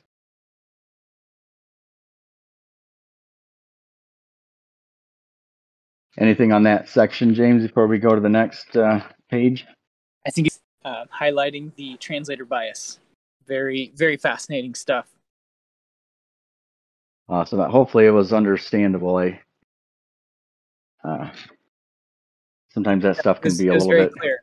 No, no, no, no, no. Very, very, very, very, very, very clear. Awesome. He, he, he, he, he, he. You know, just throw that in there so that this individual that we think we already know, we can just give the gender that we've already determined he has because he is the father. You know. Yeah. Yeah, and if they're three and one, then it, it kind of takes a lot of the discussion out of the whole thing, anyways. Um, and I'll have you read some of these, James, in this next section. And I want you guys, and I'll say something here. I don't often support the uh, the King James translation, but they didn't do everything wrong. There's no perfect Bible. Um, now, the current translations, most of them do name a gender uh, for the Holy Spirit, but some of these that we're going to be reading, the King James, and this is the translators now, this isn't the uh, Greek text, they had just enough reverence, put he in there. Now they did put it, and obviously I, I am not for uh, calling the Holy Spirit in it, but it shows that they, they didn't want to put their stamp on it that it was a he, at least in certain verses. And and beyond all else, it proves that they can decide how they translate it. So if you want to read both of those on John 1 there, James. Sure. So this is uh, John chapter 1, verse 32, uh, first in the NASB. John testified, saying, I have seen the Spirit descending as a dove out of heaven, and he remained upon him. And then uh, in the King James, and John bare record, saying, I saw the Spirit descending from heaven like a dove, and it abode, and it abode upon him. You see how those are translated completely different? Right, and you threw a note here in the middle. Uh, he has no Strong's number, so that's another complete addition, similar to the ones that we were looking at above. Yeah. Yeah, that is correct. Yeah, there's if you look, there's no Strong's word for that. They just have to make the sentence. But would read John testified, saying, I have seen the Spirit descending as a dove out of heaven and remained upon him. Um, kind of. Okay. I don't. I don't uh, claim to be a Hebrew or Greek scholar, and a lot of times it can be a very complicated thing translating text to make them understandable. That could get into a outside of my scope. That makes sense. uh, I, I, respect that. And uh, to your point, we were reading one of the verses above that was like 16 words long, but there were only six or seven Greek actual words in it. So to put your stamp on, yes, that is correct, when a lot of these words might not even be in the text would be folly. Yeah, good call. Yeah. And so if you have translators that are Trinitarian, um, they can sort of make it what they want it to be for at least for certain things. Um, so yeah, now let's go on to Exhibit Two. If you want to read both of those on Acts 15. Yeah, so Acts chapter 11, verse 15, first NASB, and then I'll read in the King James right after. And as I began to speak, the Holy Spirit fell upon them, just as He did upon us at the beginning. So, okay, with uh, it would read more like, and as I began to speak, the Holy Spirit fell upon them just as he did upon us at the beginning. Holy Spirit, a he. Okay. King James. And as I began to speak, the Holy Ghost fell on them as on us at the beginning. So again, there's in the King James, they don't have a gender on that one. And there's no Strong's number uh, for the word he in this one either. That that's just a, uh, a word that the translators put in there to to make it make sense.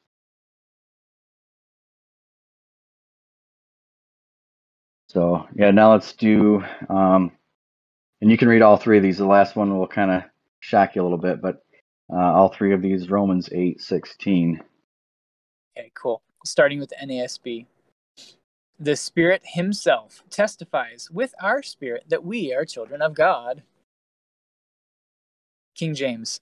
The Spirit itself beareth witness with our spirit that we are the children of God. And then from the old Syriac manuscripts.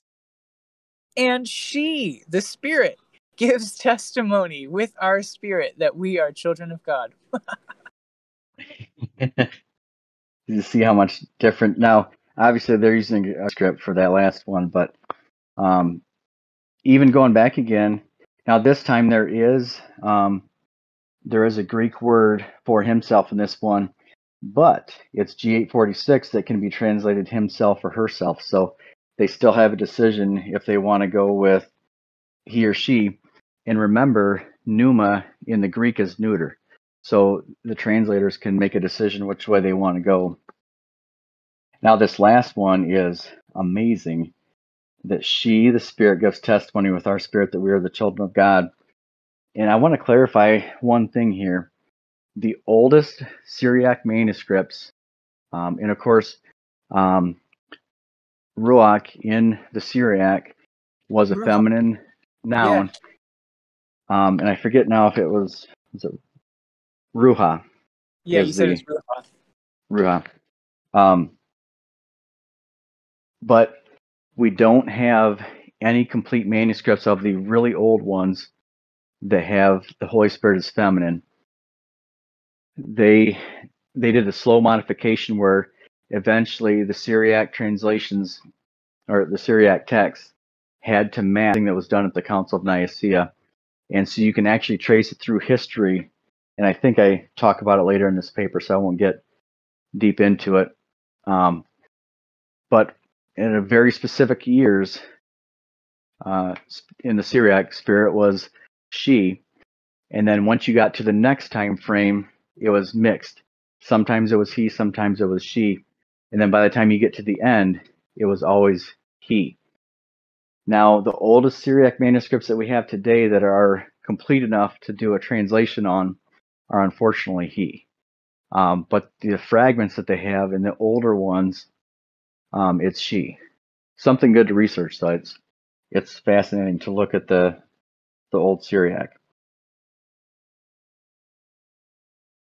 All right, let's go on to uh, Romans 8 there. Okay, Romans 8 26 in the NASB. In the same way, the Spirit also helps our weakness, for we do not know how to pray as we should, but the Spirit Himself intercedes for us with groanings too deep for words. And it looks like you have Himself is G846, so it could be Himself, Herself, themselves, itself, he, she, it. And mm-hmm. they chose Himself. But in the King James, it says, Likewise, the Spirit also helpeth our infirmities, for we know not what we should pray for as we ought. Itself maketh intercession for us with groanings which cannot be uttered. So again, the translators are able to make a decision on which way they want to go. Um, and from what I've found, and, and, if you guys find something, let me know. I, I'm open to to new findings, but I haven't found any passages where the Holy Spirit was supposed to be translated as He. That, you know, even as far as the word pneuma in the G846, um, one of the translations is herself of that word, which is, uh, it's upsetting to me that someone would have the audacity to change the gender um, of Ruach. All right, so let's go to uh, Corinthians there, Exhibit 5. Sure. Uh, real quick before before I do, I, I had pulled up G846 on the Blue Letter Bible, and um, I, I was just looking at the total times that was put into the word in the King James. And, you know, it says that the outline of biblical usage herself is one of the usages, but even in the Strongs, instead of saying clearly how many times herself was used. It shows how many times him, his, their, he, her, they, same, himself were used. But then 1,008 times it just says miscellaneous instead of saying person. right. yeah, they don't want to make it too obvious there, but that's been one of the coolest things on this journey is whenever someone tells a lie, they never cover their tracks perfectly. And so once you kind of catch the smell of the direction that they're trying to go, you can start to uncover all of the lies that they did. All right, uh, you said Exhibit 5, correct? Yes. Rebecca. uh, 1 Corinthians 12 11. But one and the same Spirit works all these things, distributing to each one individually just as he wills. That's the NASB. And then in the Common English Version. But it is the Spirit who does all this and decides which gifts to give to each of us. And so again, there, um, the, and I think that's the contemporary English version. Um, they don't have a gender in there, and there is in that instance, there is no Strong's word for he. So most translations um, added in there to make the, the sentence make sense. But the Common English made sense of it just fine by taking a synonym of will and switching it to version of it. Mm-hmm. Decides. That's wow, that's fascinating. Um, the next section here is on the Syriac manuscripts. Um, do you think I should stop at the end of this, James? Let's see here. Um, so would that be between the Syriac manuscripts and when, how, where wisdom and the word created? Right. Yeah, yeah, because I think you you laid a nice uh, understanding of when and how wisdom and the word were created already, as just mm-hmm. as we were going through the previous um, verses there, and that's pretty extensive. Yeah. So there unless is some... you, unless you want to jump down to one of the sections beyond that, yeah. Yeah, I'll, I'll probably just do the Syriac manuscripts. Cool. Um, the only bummer is it really kind of ties together at the end. Um, but we'll see. At the start of page 12 is the, the last of, because it really, it kind of builds and then it, it ties in. But I went too slow, so that's my fault. All right, the um, Syriac manuscripts, and this is something good for you guys to research as well. Um, the Syrians commonly understood the spirit to be female, and almost all Syrian texts up to the year 400 portrayed the wisdom as feminine. Um, so, of course, they had the County Five. Um, now, the Syriac texts uh, weren't necessarily in the exact same vicinity, so it took them a while until uh, the Romans made them conform, essentially. Um, so any text you find up to the year 400 of when the manuscripts were written, um, it will have she. Um, right around the year 400, you started to see some changes. So between 400 and 500, you'll see a mixture of she and he. Um, then after 500, like between 500 and 600, Almost all the Syriac manuscripts were changed to he in all instances. Now, unfortunately, and this is something uh, again, don't don't believe me. Research it for yourself.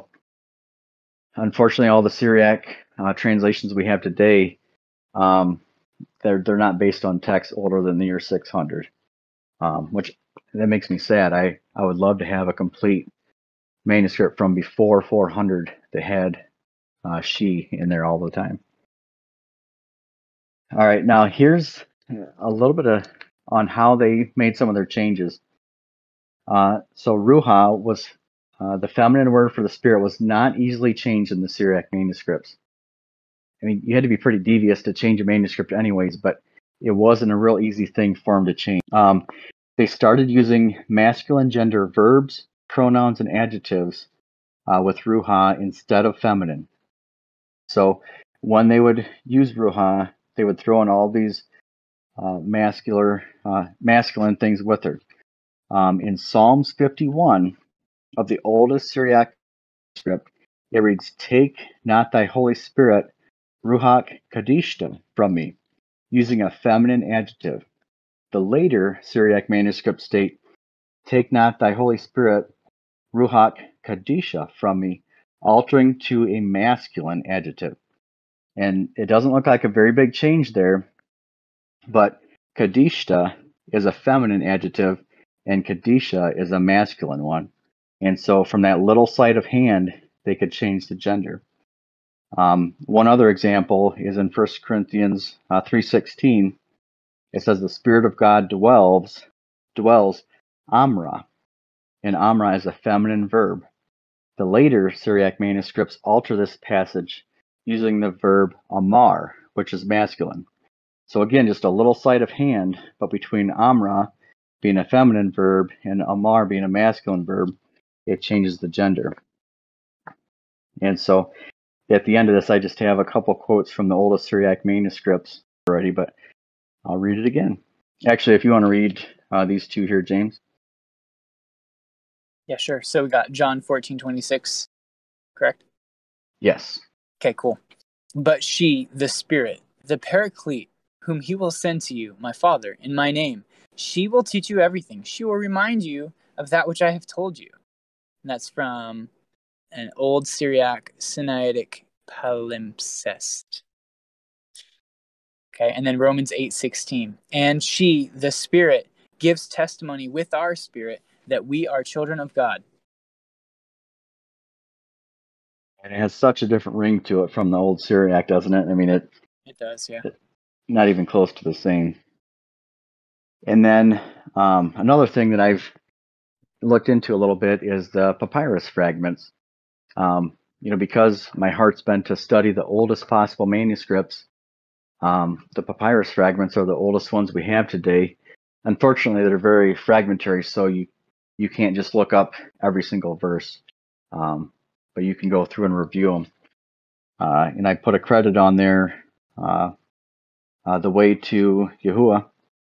Uh, he actually has taken the time to translate almost every papyrus fragment um, that's available. Uh, most of these, with the power of the internet, have highly digitized photos that people can look over and translate.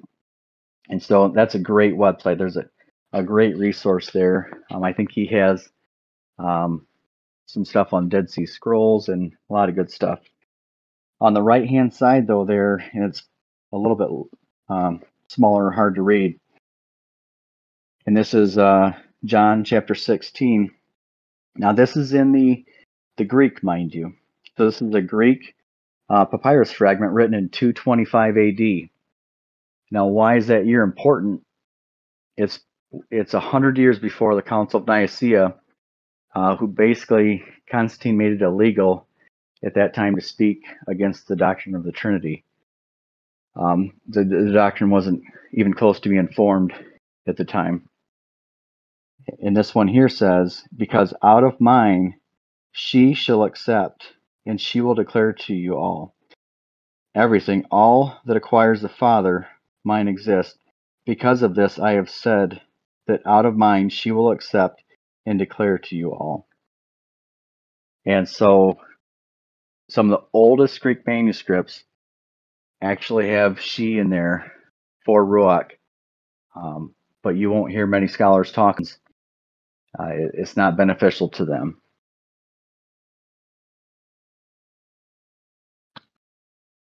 So, did you have anything to to say before I close in prayer, James? Or no, I just wanted to thank you for this great work and encourage everyone to um, download this document and continue reading and studying along um, with what he's prepared.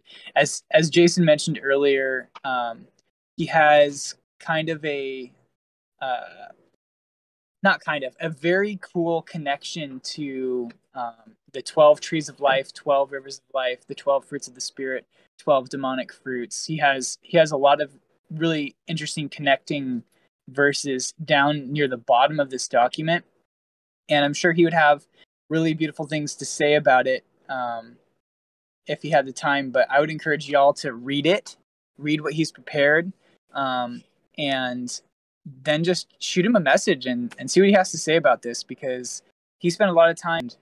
Um, his his effort really shows in the uh, in the fruit of this work. So, uh, Jason, thank you so much for coming on again to share all this with us. And glory to Yahweh Almighty for um, bringing you on the journey that He's brought you on to uh, pull back the veil on some of these lies that we've all been indoctrinated with, and to to really shake things up. So, thank you so much. Uh, you're very welcome. And um, you know, if if Noel wants, you know, I would do a part three, but um, I've already taken up a lot of uh, everybody's time, so um, that's totally up to you guys and to to Noel. So, um, so Ruach, I just ask uh, just for your presence to uh, to fall upon uh, all of us uh, even stronger.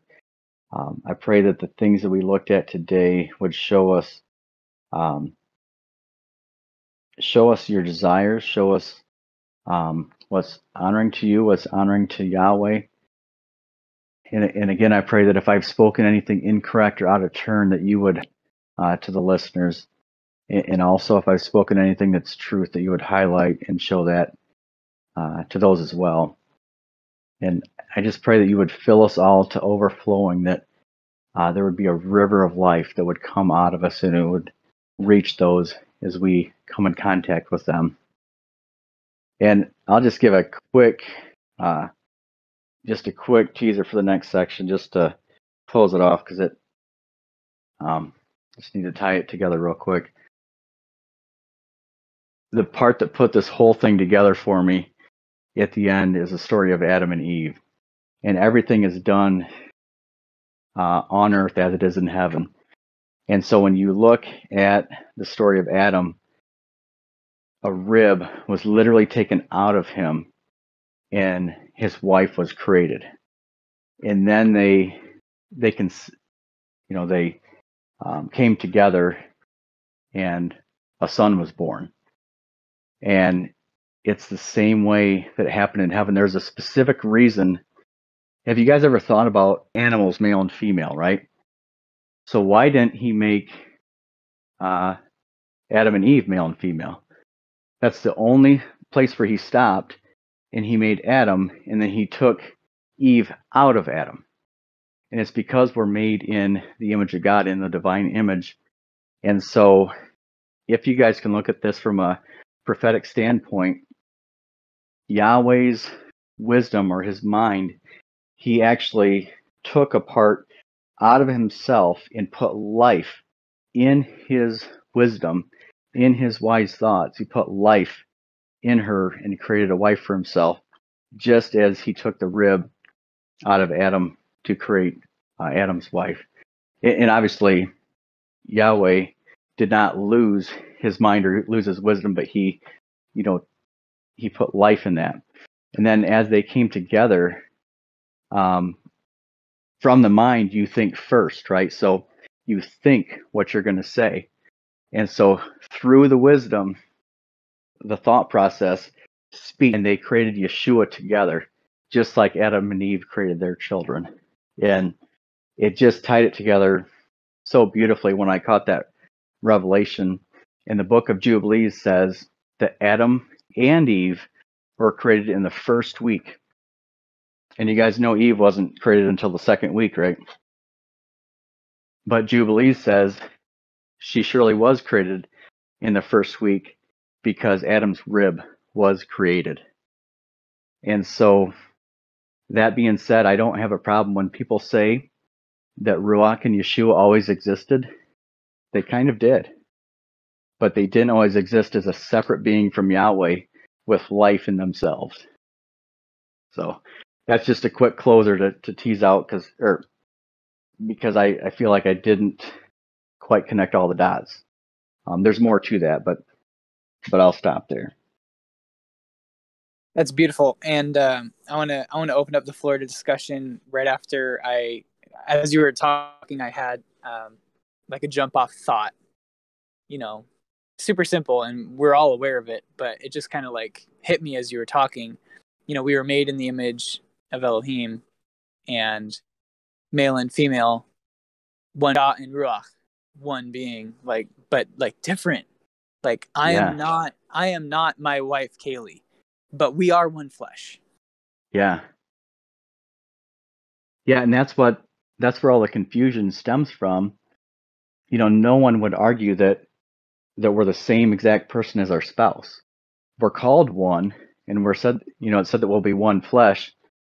And so when Yeshua says, I and the Father are one, he's saying, I and the Father are one in unity. Just like we are one in unity with our spouses, we're not literally the same being. It's, it's so obvious when you begin to grasp it. All right, so at this point, we would love to open up the floor for a discussion. Any questions, comments, thoughts, deep concerns, cognitive dissonance? Get your notebooks out and uh, fire away.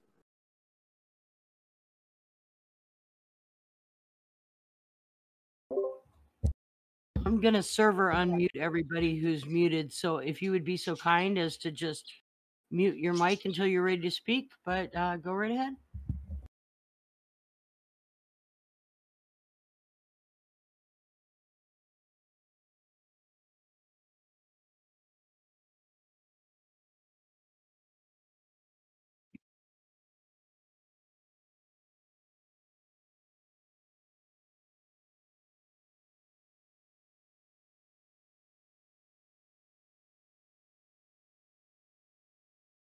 Yeah, it's so cool to look at the on earth as, as it is in heaven because there's so many parallels once you start get, getting that mindset.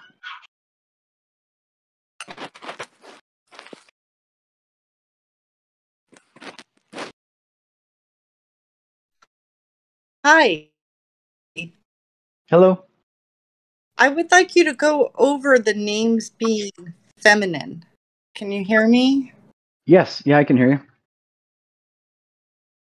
Yeah. Um, on on the first I- page you're talking about. I would like you to go over more. Yeah. Yeah. Um,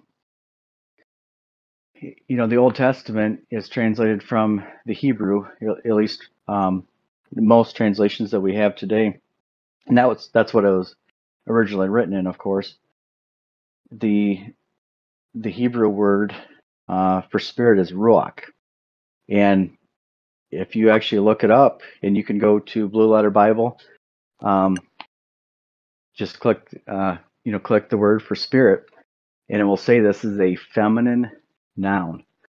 Um, and so it's one of those things that's hidden in plain sight that um, anyone can, anyone with a computer can find out that the word ruach is feminine. And so then you need to ask yourselves, why, do, why did they, why did they do this? Um, you know, obviously Yahweh is a masculine uh, name and Yeshua is a masculine name. They don't you know god's not going to give his family the wrong the wrong gender um, and then the the aramaic used the word ruha um, which if you look up the sorry if you look up the word ruka in the aramaic that's also a, a feminine noun and i guess i should give this disclaimer um, english isn't quite so much this way but a lot of different languages spanish and different things a lot of the words will have a male or female gender attached to them. Um, in the Syriac, uh, the word for spirit in Syriac is ruha, and that's another feminine noun. Uh, where everything started to make the change is when it when it switched to Greek, which obviously our entire New Testament is translated from the Greek, and so that's what a lot of a lot of these things go off of. And the word for spirit in Greek is pneuma, which is a neuter word. It can it's genderless. It can go either way. Um, not all Greek words are that way, but pneuma pneuma is. And so the translators had a decision. They could go either way with it. But the worst part is in the Latin, which was the most popular translation for 1100 years. Spiritus is the word for spirit in Latin, and that's a masculine noun. So obviously, for those 1100 years that the Latin Vulgate was the dominant Bible, you know, the Catholics, you know, they sort of held the key, so to speak, that for a time period they had the Bible only in Latin, and the common people couldn't read them. So I don't know if that answers your question or not.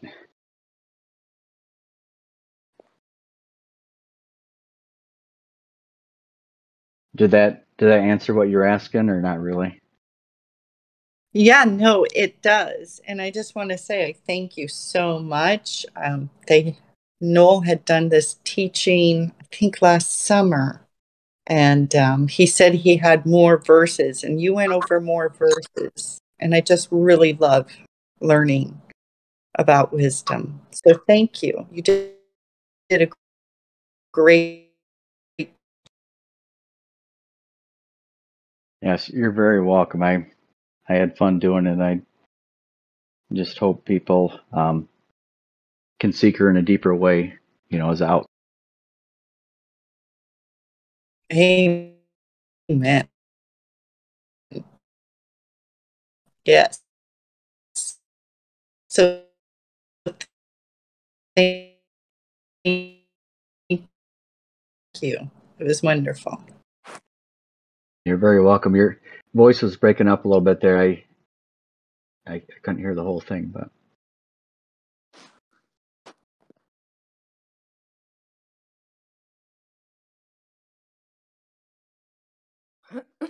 I just had a question. Do you, have you ever read from the Sefer? Do you know where that came from as far as translation went?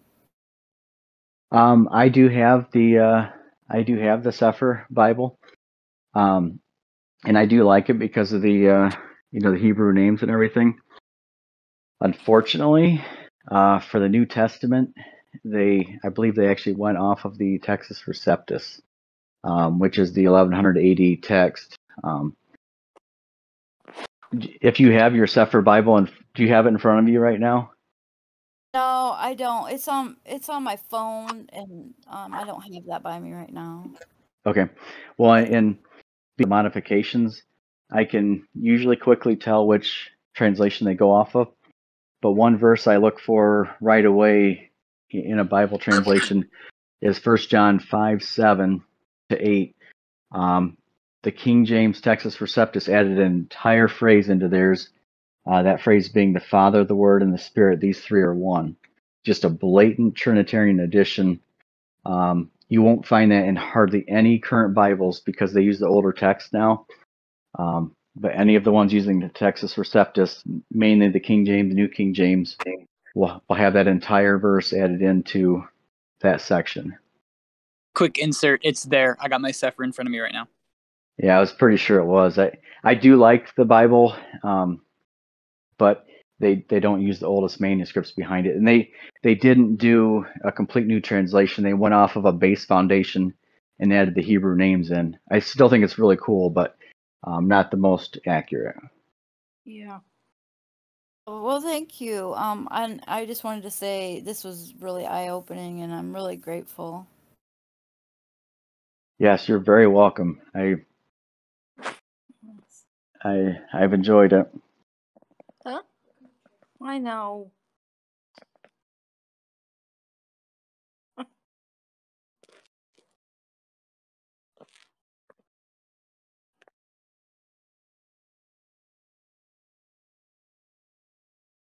And I do have um, three books in the link that elaborate on these things as well. But I would say most of the information is in here. And honestly, everything that I work on, if it's six months from now, I may have a few more things that I've learned that I'll add into it. So um, I I guess I consider everything a work in progress, if that makes sense.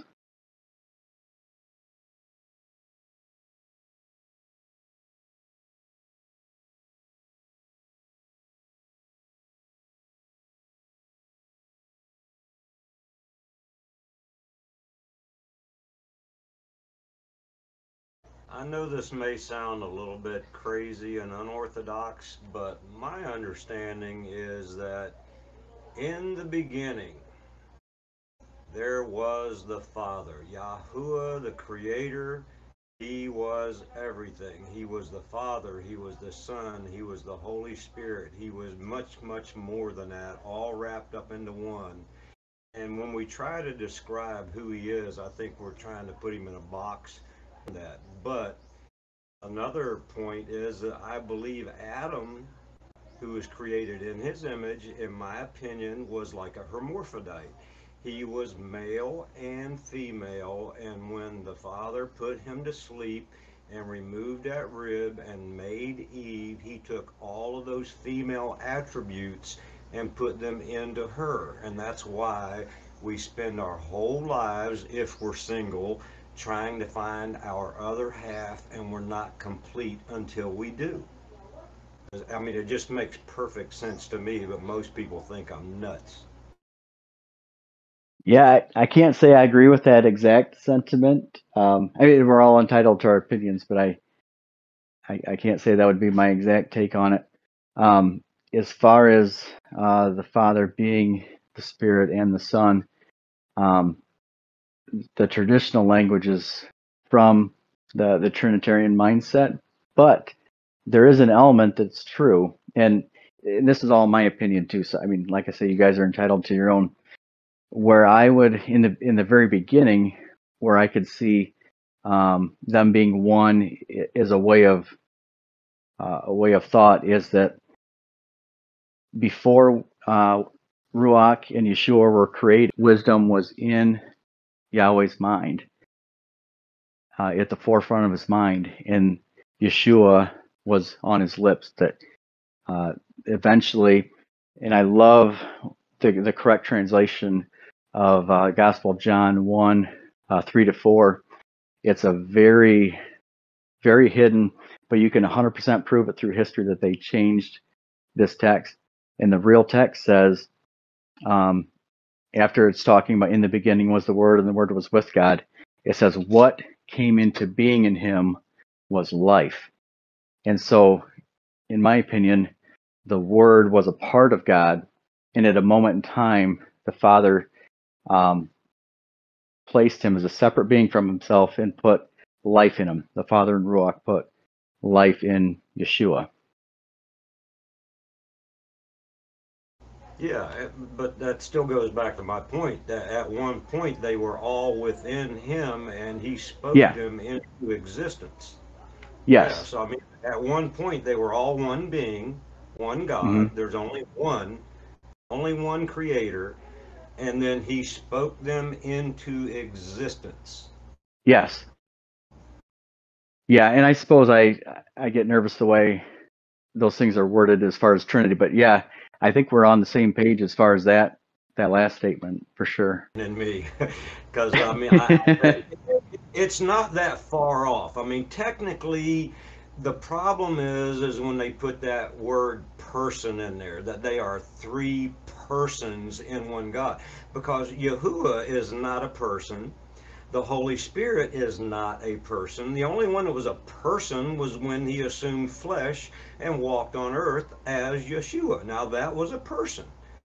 Uh, but the rest of it, yeah, it just that, that Trinity thing just doesn't work at all because we can when we read Scripture we see there's seven spirits and then you've got the the angel of the Lord and then you've got this guy that was on the other side of the river that was truly a man but he was the the, the general of all the armies of God. I mean, who were all these beings except creations of and from our Creator?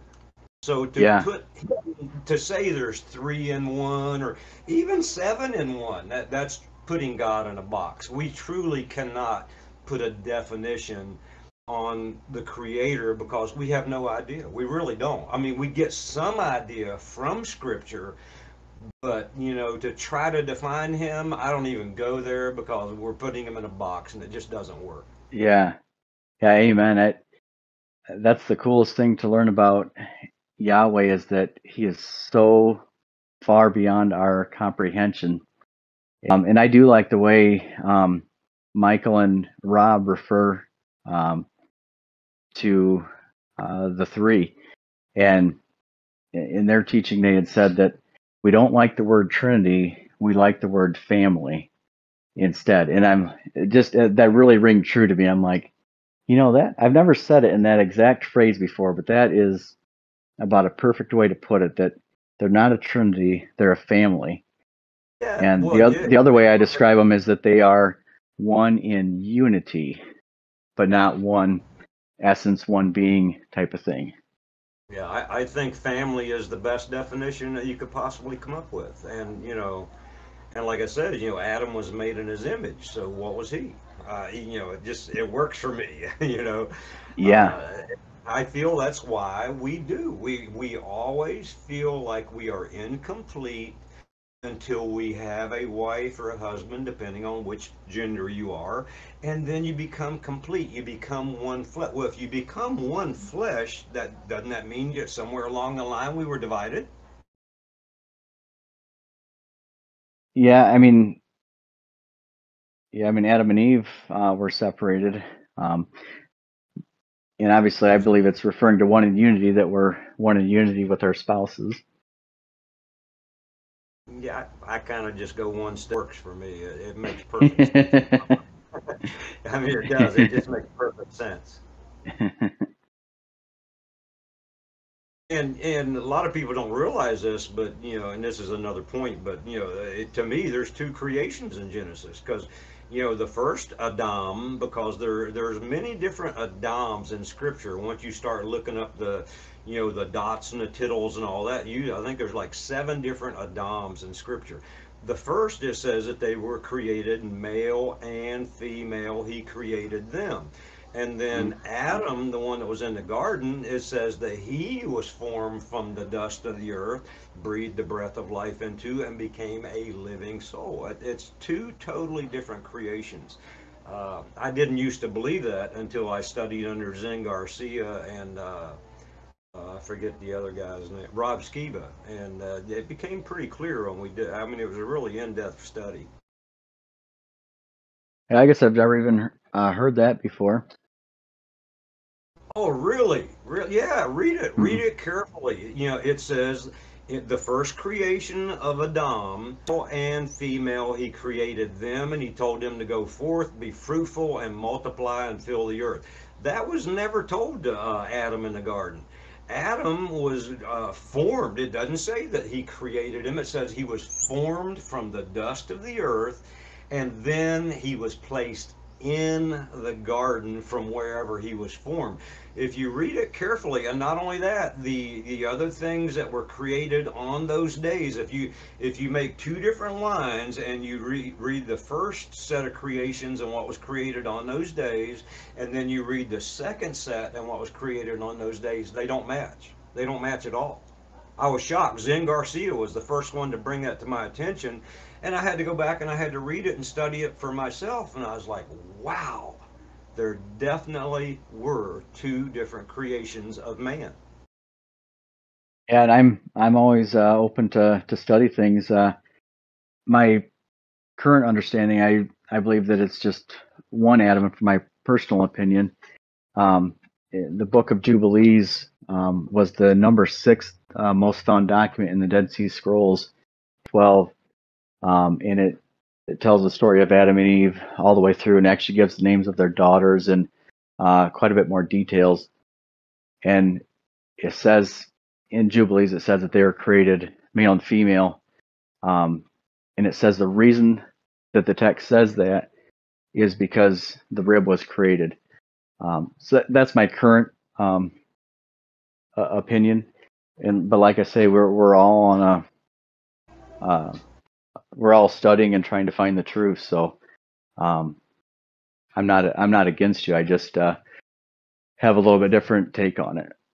Well, yeah, I mean, I was on that same path for 40 some years. I mean, I mean, that, there was no doubt in my mind. You know, I was dead on, I was right. And then, you know, like I said, Zen Garcia started presenting the evidence I'm serious. If you go back, just do this on your own, and, and you, I think your eyes will be open because I think most people that are here, our eyes are being opened, and somebody has to point it to us, and we go back and we study it, and it's wow, there is a difference. Like I say, just write down the days of creation, what was created on those days. Everybody says, well, that was just a more in depth reiteration of what was created in the first, but no, it's not there were different things created on different days. The plants, the animals, everything that was in the garden is totally and completely different from what was in the rest of the world. The animals, the people, the plants, everything. The garden was special. Everything, including the animals in the garden, was special. What was outside the garden was a whole different creation. Yeah, I'm not opposed to um, to reading through it and, and searching it out. That that's not a problem at all.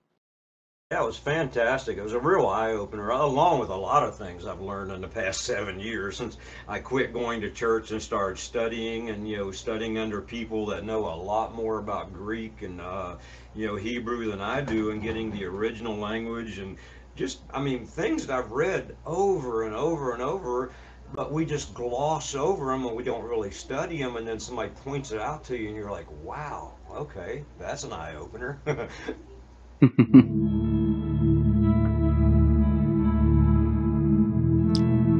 All right well jason if you're fine with calling it then we can call it here. Yeah yeah for sure i want to thank you too for uh, for co-hosting and helping me with everything it uh, makes it easier if I don't have to talk the whole time and have some conversation back and forth. Yeah, I get that. Had a lot of fun. Thank you for uh, thank you for choosing me. Yeah, you're welcome.